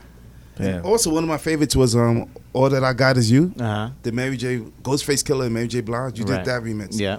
Was that an official remix or that was something you did? It was on like an epic promo, you know. Oh, okay. um, so my dad, I pressed it up as a white label because back then, Yeah, that's I remember I had a copy of that. you'd press up white label bootlegs and you would sell them at Fat Beats and Rock. Yeah, and Soul. exactly, yeah. Personally, you would go with 50 white labels and you would drop it off, and then you would go. The Israeli woman at Rock and Soul would call you when they sell, and you'd Mm-hmm. go and you'd pick up your money.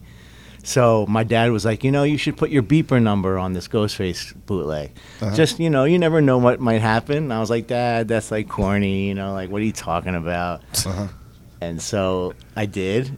And like a week later, I get this weird beep, and I call, and he's like, "This is James blah blah blah, at Epic Records. Did you put out this Ghostface bootleg?" I was like, "Yeah," but he didn't know who I was. It was just a beeper number. Mm-hmm. And I was like, "Yeah." And he's like, "Oh, we well, we want to buy it and put it out. Oh man, crazy. Five grand." that was like the magic I rem- number I back remember then. seeing the promo of that um, the Ghostface record, but I Mhm. got like you said, I got the bootleg first before. And all I did was 'Cause put the the, promo Benita wasn't for Applebaum sale. behind it. Exactly, Remember, it just yeah. had the Bonita Applebum Yeah, drums. Yeah. mhm. Did you cut your dad a check for that? too, or- I told you, Milo. Did Is he, it Did any- you tell him that? I did. And it was like I told you. Yeah. What'd you mean by the five five k was the magic number for like production? Yeah, that was like the the number you. That was like the respectable number that like you'd take for a remix or an original. Did you get publishing or you just got the Nah, five k? Just a five k. Damn. Is there any other remixes you did that I might have missed?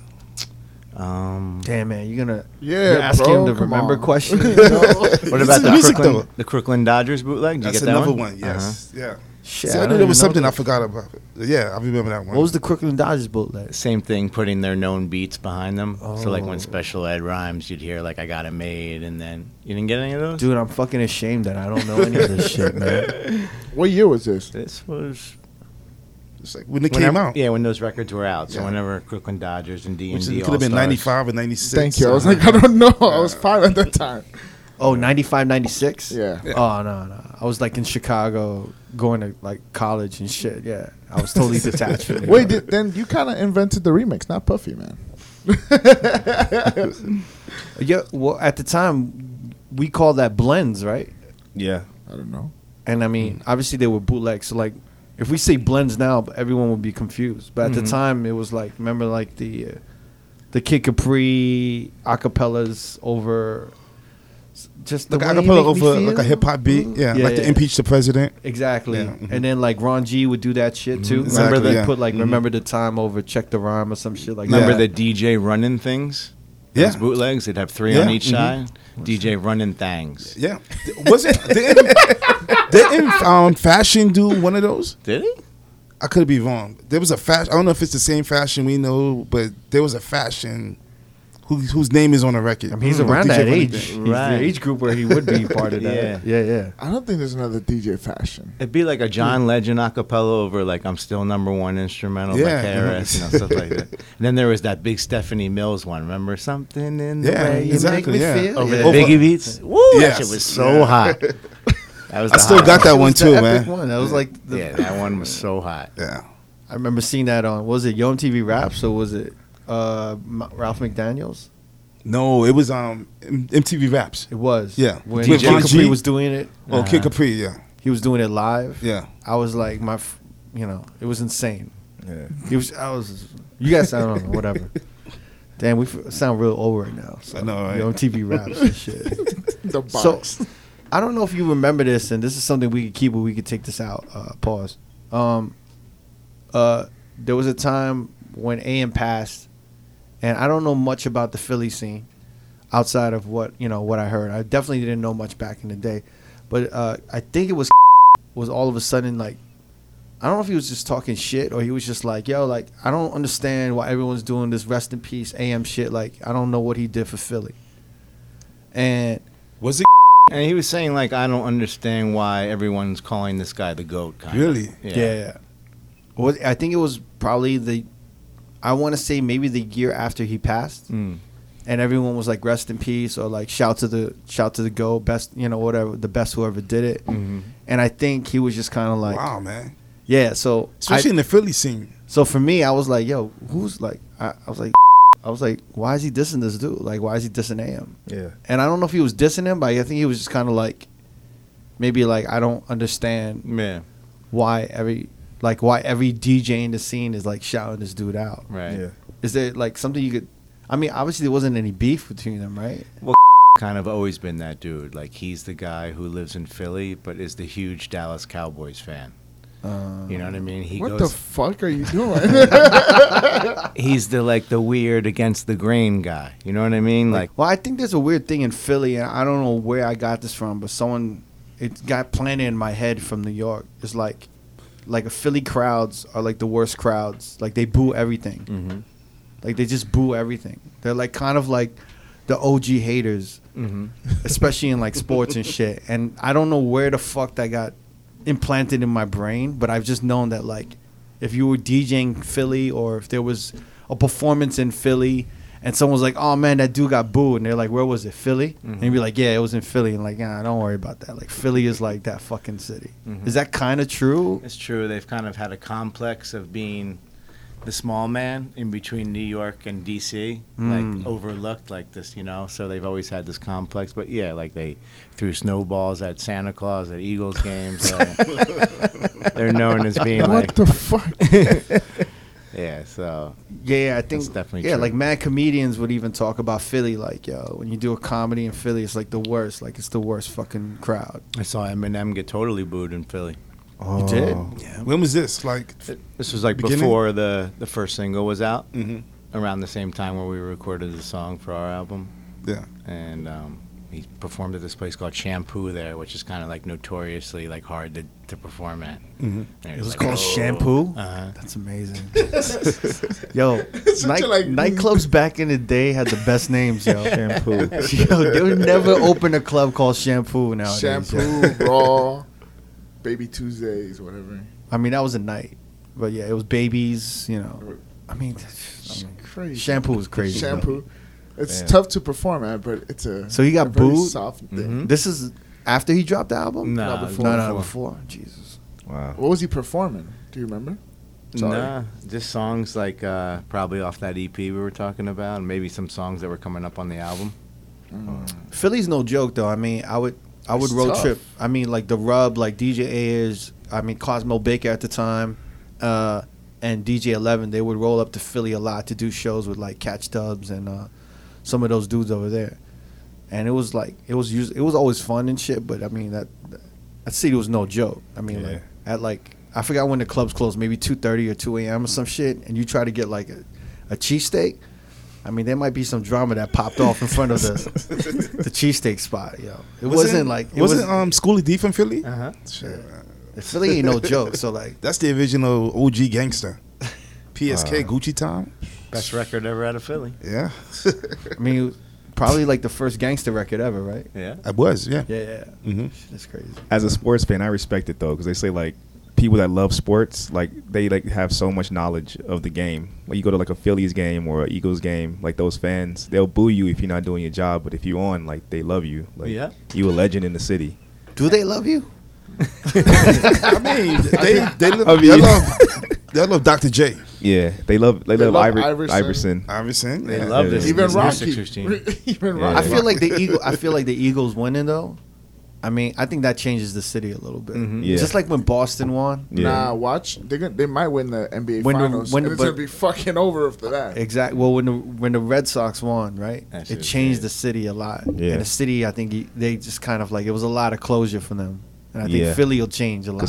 Philly said change. I think ha- has changed a little bit. Mm. Well, it was the Like first the time they ever won the. Super Bowl, right? That was Yeah. their first Super Bowl. So And then the Sixers doing so well. Meek Yeah. being free. I mean, It's I a think big year Villanova, Philly. Villanova winning. Villanova. Like it's a big year for Philly right now. it is a big year for Philly. Yeah. they Shit. they not Dude. winning the NBA championship. No way. Who? Sixers. Yo, The Sixers. yo, Yeah. Milo might just maybe. fuck Maybe. you up in here. Nah, they're, uh. the inexperience will come into account this year, but they got a bright future. Nah. You think so? Philly's winning. I got Philly winning. I told you. They, guys. I, I agree with Milo. They got I'm a s- bright I'm- future. I'm so out of the what's going on in, in Well, go- sports just- right now. yeah. So who? Is, we're not, they're not to the finals yet, are they? Nah. No, They're still in the Second round's playoffs. about to start. yeah, second round of the playoffs. They are facing The Celtics. The Celtics. Yeah. And then what's Celtics the, and then what's the other? What's the other? who are the Um, other two The? Warriors are pl- They're playing the New uh, Orleans Pelicans. Uh, the Cavs are playing Cavs in Toronto. Toronto. Yeah, and Houston's playing Utah. Yeah. I think it's gonna be Houston and uh, the Sixers at the finals. Really? Yeah, I got money on that. If anybody D, wants to what take you me. got? I got I got the Raptors and the Warriors. Mm. So y'all don't think Golden State going to be in the Yeah, finals? this year? Warriors. Oh, Yeah. I'm sorry. He you did say thinks. Warriors. I don't just- think You that. don't think, yeah. The Rockets are looking too mean. The Rockets is they passing the ball. They're doing everything right. finally playing defense. Yeah. I think This Philly became a sports has an excellent chance to make it to the finals, but then that's where it'll stop. Well, the East is so weak, you know. I'm about to say that they never had a good team in the Yeah. East. The Celtics are decimated, like you know. They lost two of the key players. So, Yeah. Are you still a f like like like a Philly sports fan? dude, do you see him dressed right now? He's in Sixers He's in my. Sixers. He's wearing some OG Air Force twos that came out when Nelly was hot. You know, it's it's I don't- crazy. I don't- he's wearing a, he's wearing an Adidas, he's wearing Adidas top and Nike shoes, but he's combining the colors. He's out here. It's my Ivan Lendl throwback. Yeah.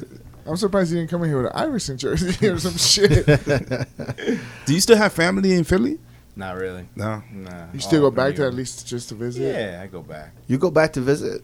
How is it? Like, has it changed a lot? Yeah, Gentrified or no? totally. Just like Boston.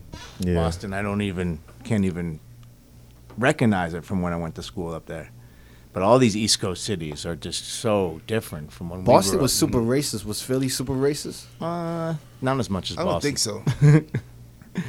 I really recognized it in Boston by like my third year of going to school up there. I was like, Come on, man. Philly had um, Jazzy Jeff and the Fresh Prince, man. I mean, what does that mean? I'm, I'm trying to think, I'm trying to think of a Boston group now. Uh, Ed O.G. and the Bulldogs. New edition. new uh, new edition. New edition. Yeah. Uh, the Almighty RSO. I'm like reaching here. I Gotta Have It by Ed O.G. dropped my freshman year. And I was like, wow, like Boston got some shit. Like classic hip hop is following me from Philly and New York. And little did I know that was going to be the last record that ever. Didn't you didn't you do something with Ed O.G.? Uh, he's on the OG. yeah, House, exactly. Yeah. Ed O.G. and the Bulldogs. I, did, I feel like they had a couple records, yo. Yeah, but I mean, I guess I got. I mean, that one semi album. classic. Yeah. They had um. Be a father to your child. Be a That's the father. one, That was yeah. big. Yeah. Uh, I gotta have it, and then They had one more. Love comes and goes. Is that the name of it? Love comes and goes. That joint. wow, I forgot about that one. I mean, it was big. f- I mean, it was big for us. Pause. I gotta have it to beast. Yeah. Still stands man. up. Did it, oh, I, um, I would've- was it I would- Bugaboo? Bugaboo. Doom, doom, doom, doom, We're old, man. Some old ass shit. Yo, sometimes when I think back to that on uh, Ed O.G. and the Bulldogs, I I I mix up their songs with uh, Double X Posse. That's I don't know under- no, that's understandable. Because I was about to say, what about not gonna be able to do it? That shit was big. You guys don't know that. shit. Sugar Ray. Yeah. I was born in '89. Sugar bro. Ray. Yeah. That was the lead rapper. Yeah. Oh, that's. you remember I didn't Knock even know 'Em that. Out Sugar Ray? Yeah. That's what it's. in. I don't remember that. Jersey. Just remember they were from Jersey. yeah. I always thought like I think back on them sometimes. I'm like, oh shit, that was I, like Ah. Double X Posse, Edo, Ed O.G. and the Bulldogs. Like, Yeah. get that shit. Milo, mixed you up. still on Scratch Live? You using Scratch Live, or Oh, yeah, uh, so we're you DJ big on Pro. technology? Like when it comes to Um, not so much. I Yeah. mean, you know, I know how to use um Ableton pretty well, but I'm not the greatest. But I'm on the the old one. That's Scratch Live, right? Yeah. Yeah. Yeah. What are you guys on? You on the new one? I'm I've still on Scratch Live also. I've I'm been on using- Serato DJ Pro. yeah, I've been on Pro for about three weeks. Yeah. Yeah, I I've don't think I'm gonna go back. I, four it's, months it's really now. good. Scene was showing showing it to me at his crib. It, it looks pretty dope. It's stable. It's it's Yeah. solid, man. It's really good. I don't like how the BPMs go in between. You know, it's like 89.8, 89.7. Oh, 89 yeah. You know, Yeah, like yeah. while you're mixing, Yeah. it's a little. But I guess you get used to it. I mean, Crooked. We were talking about it. He loves the uh that you can actually um test out records without having the, The practice USB. mode. Yeah, the practice mode. Well, someone broke it down. I didn't realize that that's why they broke it down to me. Is that they created that mode for motherfuckers so they didn't have to uh, get a mixer. oh, So because there's actually a fader at the top, Yeah. so you could literally mix yeah. on the laptop and just put it like plug a mini in. And, Oh, and record a mix. Fucking whack. I Why thought is it it was whack? I thought it was a practice for like to not get up and No, plug up. it's for them to, To re- literally to record. destroy. Uh, virtual like- DJ. yeah, anybody who's trying to get like the You just connect the the aux. equipment. Yeah. Yeah. Yeah. Wow. That's why they did it. That sucks. There's probably a mode. There's probably a thing where you can kind. Well, I guess you don't need to because. Yeah, because it's because you can adjust the BPMs and everything. I was Yeah. gonna say there's got to be another ear where you can cue the record, but I guess you don't need to Yeah. because if the BPMs are all set up, hmm you just press start like and, and you just start it together. Yeah, Damn. that's how Just that's how record everyone's living nowadays. So Mm. there you go. Damn. Yeah. But uh, That's whack. yeah, I mean, is there anything we else needs? Is there anything you want to talk about? You want to address something that's been under your skin, something you like a lot, that's been pissing you off or whatever? This is the time to do it. Yeah, you want to send a message out to any fucking Yeah, you want to put the shit? hit 'em up record out? I don't know. Not really. I mean, I mean, again, He forgot by the time we started the question. like I said, Vegas can be very. You know, we think that it's the the mecca for DJs here, and it is in a lot of ways. But as you guys know, you have to deal with tons and tons of politics. Politics, yeah. And you know, I know that's a cliche thing to say, but I mean, you mentioned we, we were to, I, how I was like, you know, you're so nonchalant about this era, and then you said like, well, you know, DJing here in Vegas will like, you know, will definitely like crumble your hmm your self confidence or your ego and stuff like that. Do you do you feel that it's changed the like the way like your edge in DJing to you know what I mean? Where you're kind of like, well, you know what I mean? Yeah, I mean, well, I'm expected to go to work every night and totally act like I'm like 100% way more unaccomplished than the other guy coming on. You know, you have to like totally put your ego like, and it's all about the other guy. You know, I always say when everyone says, "Oh, you must love Vegas, all those girls," I say, "Listen, I go to work every night, and everybody wants to fuck the other DJ." Um, damn. First of all, he, first of way he all, fucking said that shit, first of all, bro. he's full of shit because I see some of the bangers he be walking around in the in the building or in the lobby. No, but- I'm like waiting for my taxi cab, and this dude's like, I don't know, his Audi pulls up. Some chick walks in with him. I'm like, damn, that's how you living? That's how you living, Milo? nah. That's how we living? Milo talks this shit down way too much. Sips his drink. He's but living. you know, it is it's, it's a tough you know city like to to be an entertainer in you know, and it's like we do have it amazing, and we do make more than most other DJs in other cities, but at the same time, it's like there's just like this nightclub ego in Vegas where like I'll I'll work with people for three or four or five years. You know, maybe they're in charge of, of taking the DJs from their hotel room down onto the stage. Mm-hmm. And there's always like too many of those people employed at the clubs in the in Vegas. Like they fire other people, but there's like eight DJ handlers still on staff. So I'll work with people like that for three or four years, and we won't even acknowledge each other's existence. Wow. Really? Like they won't even look me in the eye. I come off stage, I'm sweating, I just DJ'd, mm-hmm. and I'll look them in the eye, like, and they, and it seems to be that type, and then those are the t- types that are like really Yeah, hard man. to kind of. I've never dealt with that. No? Nah. Maybe Maybe, it's- been- maybe maybe- thing. no, I'm about to say maybe it's like uh, the hip hop DJs is just cool. we can we can probably bleep that. yeah, well, I'm Leave it in. the I, I don't care anymore. Leave it in. He's gonna forget he said this shit, and he's gonna be like, "Why'd you leave that in?" No, all my people have already left. you know, you still um good friends with Damn. You still good friends with Mark Ronson, right? Yeah. You guys still talk? Yeah. He's doing a project with Diplo now. I know Yeah, I saw yeah, that, yeah. Silk City, named after a diner in Philly. Oh, that's what it is. oh, that's pretty fucking dope. I was telling Cricket, um, I feel like you and Ronson like kind of co-signed me because they used to like call me to fill in for you guys when you go out of town, Yeah. and I was I felt privileged. To I have a get question. That call. When uh when you when you first started seeing Neva in the scene, Mm-hmm. What were you like? What was your thinking? It's like, oh, it's an up and coming DJ, or this dude's annoying. No, he was always really focused. Like when he would be watching other DJs, I, that's what I noticed. I was like, yo, he ready to steal mixes.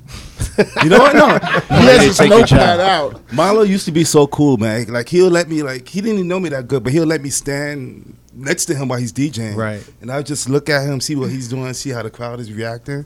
Like I learned a lot from him. Notepad. Uh, And it's, and it's funny nowadays. If a DJ was to do that to me, I would be like, "Yo, security, can you get this guy off the stage?" damn. Why didn't you pay it forward, asshole? No, no, it's a different time though. It's a different time. Hell yeah. Yeah. Yeah, like, cause, uh, yeah, even when I was coming, I think when I was coming up, that was the time when a lot of weirdos started coming to the game. But that just could be me being impartial to the like. I was, you know, but I think like now, like, I remember when I first started in New York, like, if you made it to certain clubs, like a DJ would be like, "Oh yeah, yeah, I heard about you," like, mm-hmm. and then they would show a little bit of respect because you made it to this tier. Mm-hmm. You know what I mean? Yeah. Yeah. So it's mm-hmm. like, all right, let me let me this let me see if this dude's cool or he's an asshole. And then if you were cool, they would just be like, yo, that, that dude's cool. And then you would just get a cosign kind of. Yeah. But it, like I don't know, like, I don't know when it happened. Maybe 2003, 4. It just got weird. Well, I mm-hmm. still mm-hmm. like to go see DJs and then I like I pay attention. Nah, dude, DJs now weird though, right? You would never do that now, right? No. Okay, then I'm weird. I just I, I'm just like such a fan like of still the DJing that I go and I'm like, oh shit. Because it, it became a thing with me where motherfuckers would stand behind me or like hang out or like I would be chill with them and then I'd find out later that they try to undercut me. And that's when it started like I started going through that in like 2004 and 5. I Yeah. never did that. So Why do you think that, like in, in your generation, like why there became so many more DJs?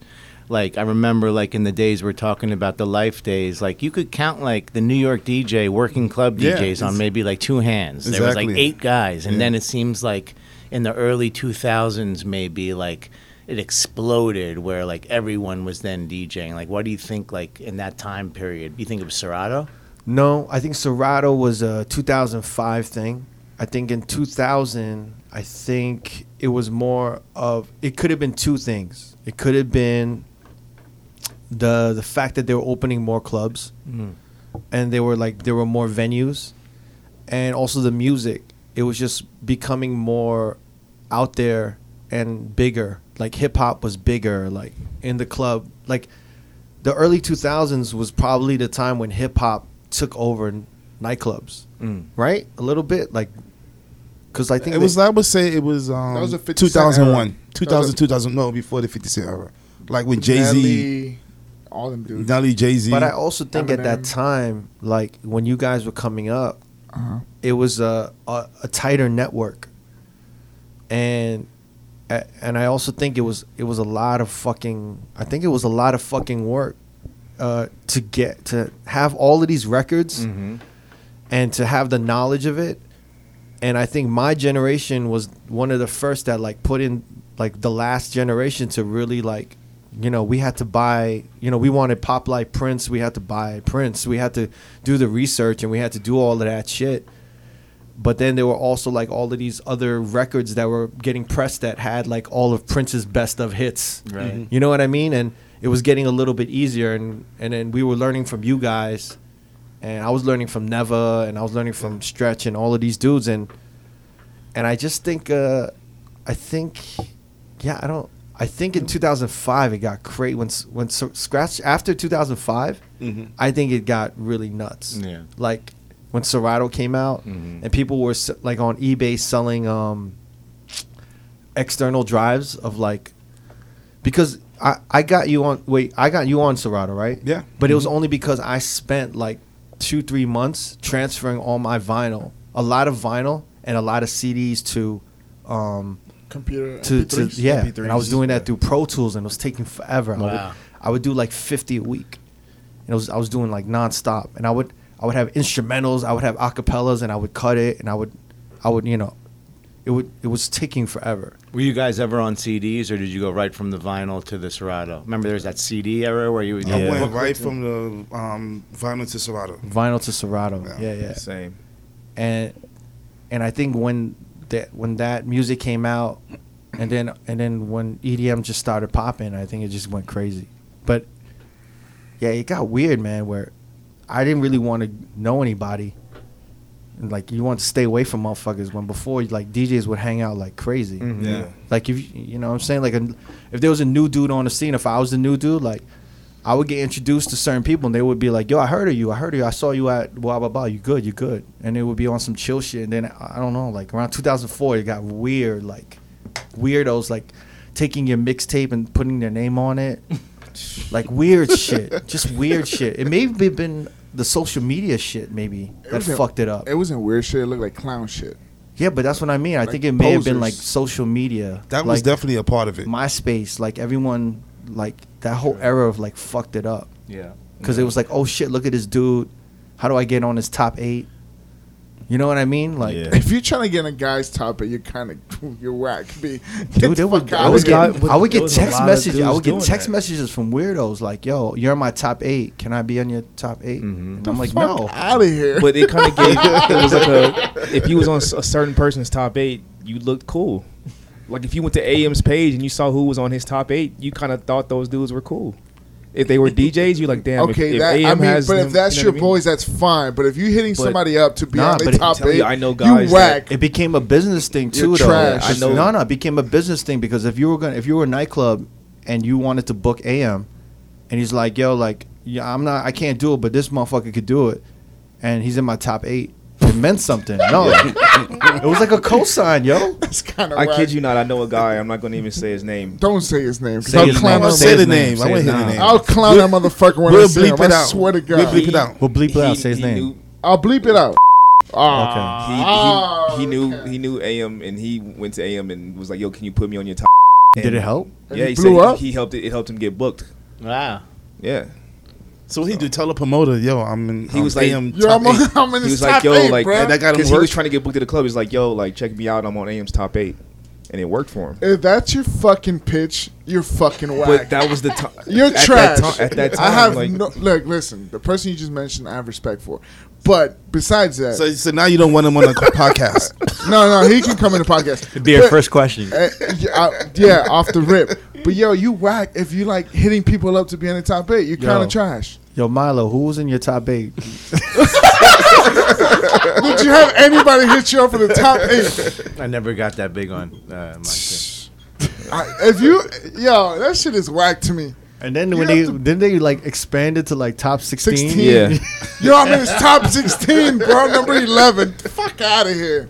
Then You remember, you could have a song on your homepage. too, Yeah, right? that- that was- So people would ask AM to put their remix or Oh, their yeah? song on. I there. mean, that, that I understand. That's kind of like the radio in a way. But if you're asking for a top eight, you're a DJ, and you're not beat up there because of your talent, you're kind of trash. I remember like I You're would, whack. I would put my my homies in the first row, like second homies, and then the, the fourth row was kind of like give or take. I could like rotate motherfuckers. I'm Known like, him for I- two I, was Like weeks. I haven't talked to this motherfucker in a minute. I'm taking him off. I'm putting this motherfucker. Top Damn, eight. I didn't know top eight was that fucking. It was big. monumental. And, No, uh, top it was, eight was with big. the DJs. It was big, yo. It was just like a big part of life.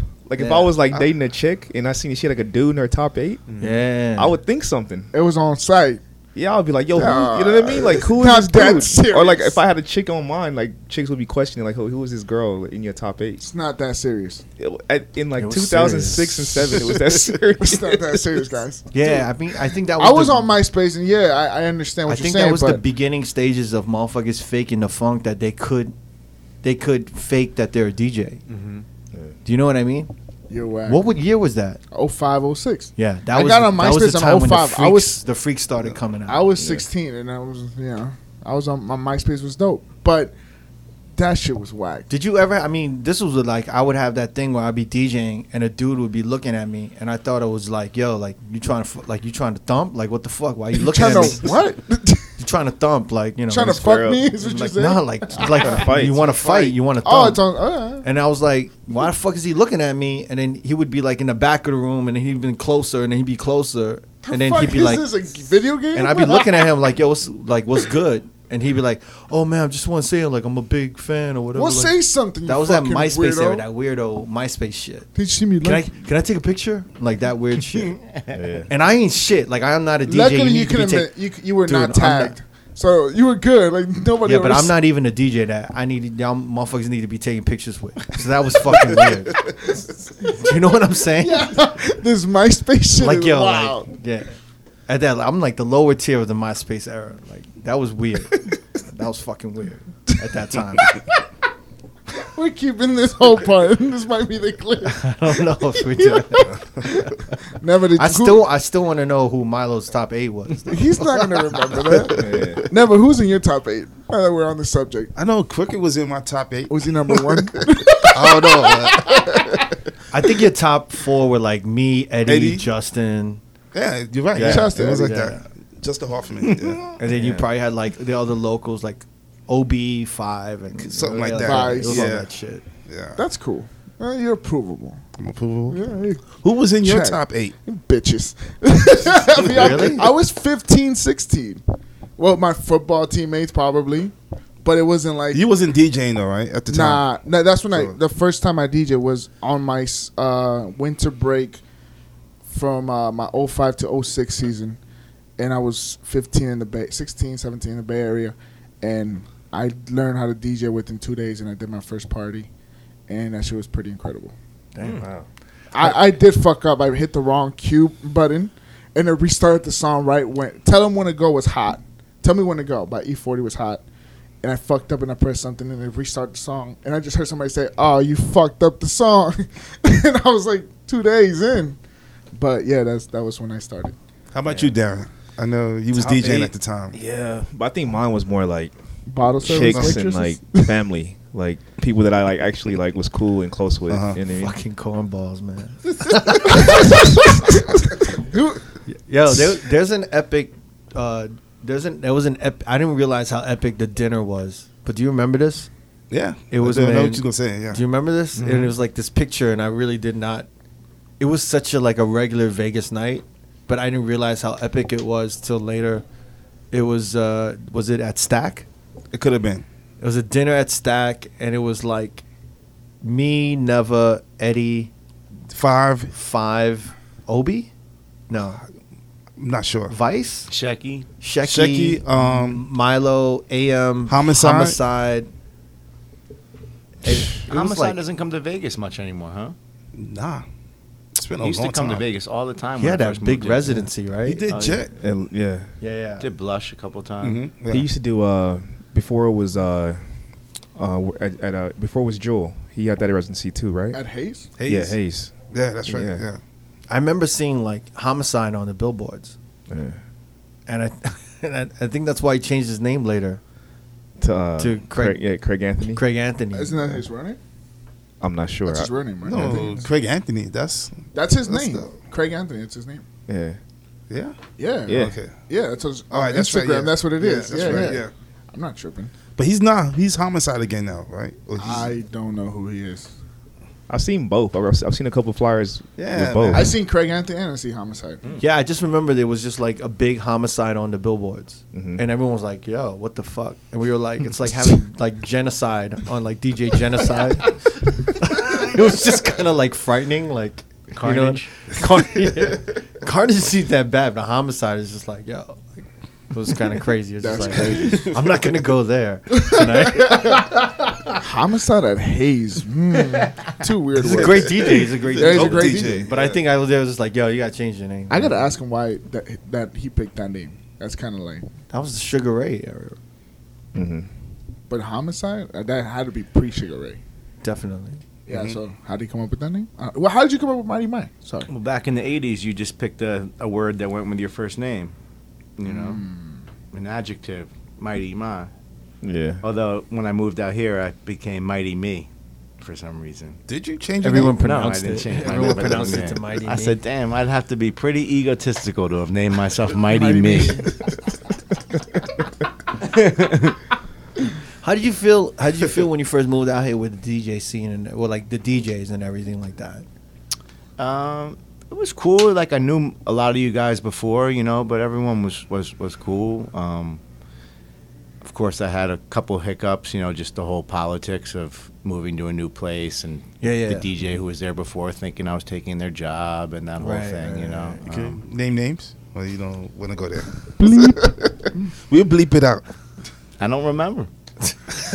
God damn it! this podcast name is gonna be called "I Don't Remember" with Mighty Mi. or, or we'll bleep it out. Oh, we'll leave it out. Usually it's the guest name, but it might be I don't remember what, what guest was this. Yeah, I want to know how much Mighty smokes, man. Do you have a favorite uh, type of sativa, indica? What we what we looking at? What's your what's your uh, puff of choice, if you may? I like this local brand called Cannabiotix. Sounds like a word Kool Keith would have used, you know. And then, It sounds like shit that fucking the Transformer smoke.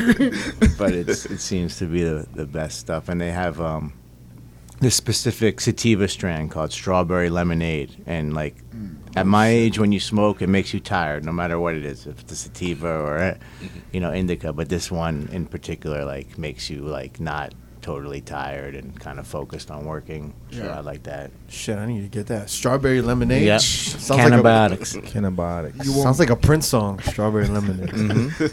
uh, did you ever want to invest into like these uh, uh, dispensaries? Yeah, kinda. I want to do that next. Maybe That may be your. that, you remember when you were saying what your side thing? That may be it. I have a local friend who makes like these amazing edibles. Like she's like a cut above the rest. So I prefer edibles than smoking eh. sometimes. Yeah. me I don't. I don't do drugs so or weed. I love doing edibles when I spin. You do it? Yeah. Are you It- serious? that's kind of like fucking playing Russian roulette because you don't know how hard it's gonna hit you. Nobody can believe that I do it. How do you do that? Do you like have like if say if it's a gummy bear, do you do like three gummy bears or are you just handful? well, when you trust the person you're getting the edibles from, you know exactly how much to take. There's no like you know bad stories, you know. So I just need some form of euphoria when I play these damn parties. You know. So every time you play, you take an edible. No, before- no. And now I'm on the smoking tip, so it's either one or the other for me. Like edibles don't work if I'm smoking. do you like wax? Uh, I had a little wax era. Is that like more preferable because it's just? No, I, done? I still th- don't think they know really what's in that. You know, so. I feel it. What about favorite type of edible? Because Um, there's tons of like gummy bears and fucking with Rice Krispies and Cookies and my homie makes um, I see some hot mini Cheetos. donuts. These Okay. little cubicle gummies, and the beauty of her product is you can't taste the weed at all. Like that's one thing I hate when you can taste the weed. Yeah. It makes me almost throw it up. So her thing, it just tastes like you're eating a dessert. It's amazing. That's dope. Does she have an Instagram page we can follow? Yeah. her? Go ahead, bro. Give her a shot because you're gonna invest in her eventually. Her um, Instagram is um, he forgot. well, her personal one is um, edible D. Okay. So look that up. Oh no, sorry, delicious D. Delicious D. And you see all the product. Yeah. Sponsored by Mighty Mi. Anything else we got? I don't know. Delicious D sound like like some, like the ex member of High and Mighty. the, the, the female rapper. she was like the. Tr- It's probably the edible truth D. it's probably edible D. He's just mixing. Just remember. Oh shit, delicious D. Shit, she almost she was almost in High and Mighty. hey yo, uh, yo Milo, thank you so much Yeah, for coming you. through, man. Thank Yeah, you, man, man. thank you. Appreciate it. Yo, thank you for uh, listening because you, you know, Yeah, yeah, yeah. For, for everything. I'm glad we squashed our little beef and shit. You know, Twitter. We're neighbors. Maybe you could take him to play racquetball. or Yeah, something. yeah, yeah. Get him Get to- up. yeah. It's gonna be room. like I feel like I feel like it's gonna be like that scene in Big where it's just like, you know, when he's playing in Big, Yeah. Yeah. Yeah. yeah, uh-huh. and then we just like ended up fighting with the ball rolling around and shit. Hey man, a life of recreational sports awaits you whenever you're ready to give up I the, know. the, the grind. I, I gotta give it. I mean, I gotta I gotta pace myself with this shit. It's just it's getting too much though, for real. But uh, yo, thank you again, man. Thank I you. really Yeah, Appreciate appreciate it it. much. Thanks for the laughs. Good times.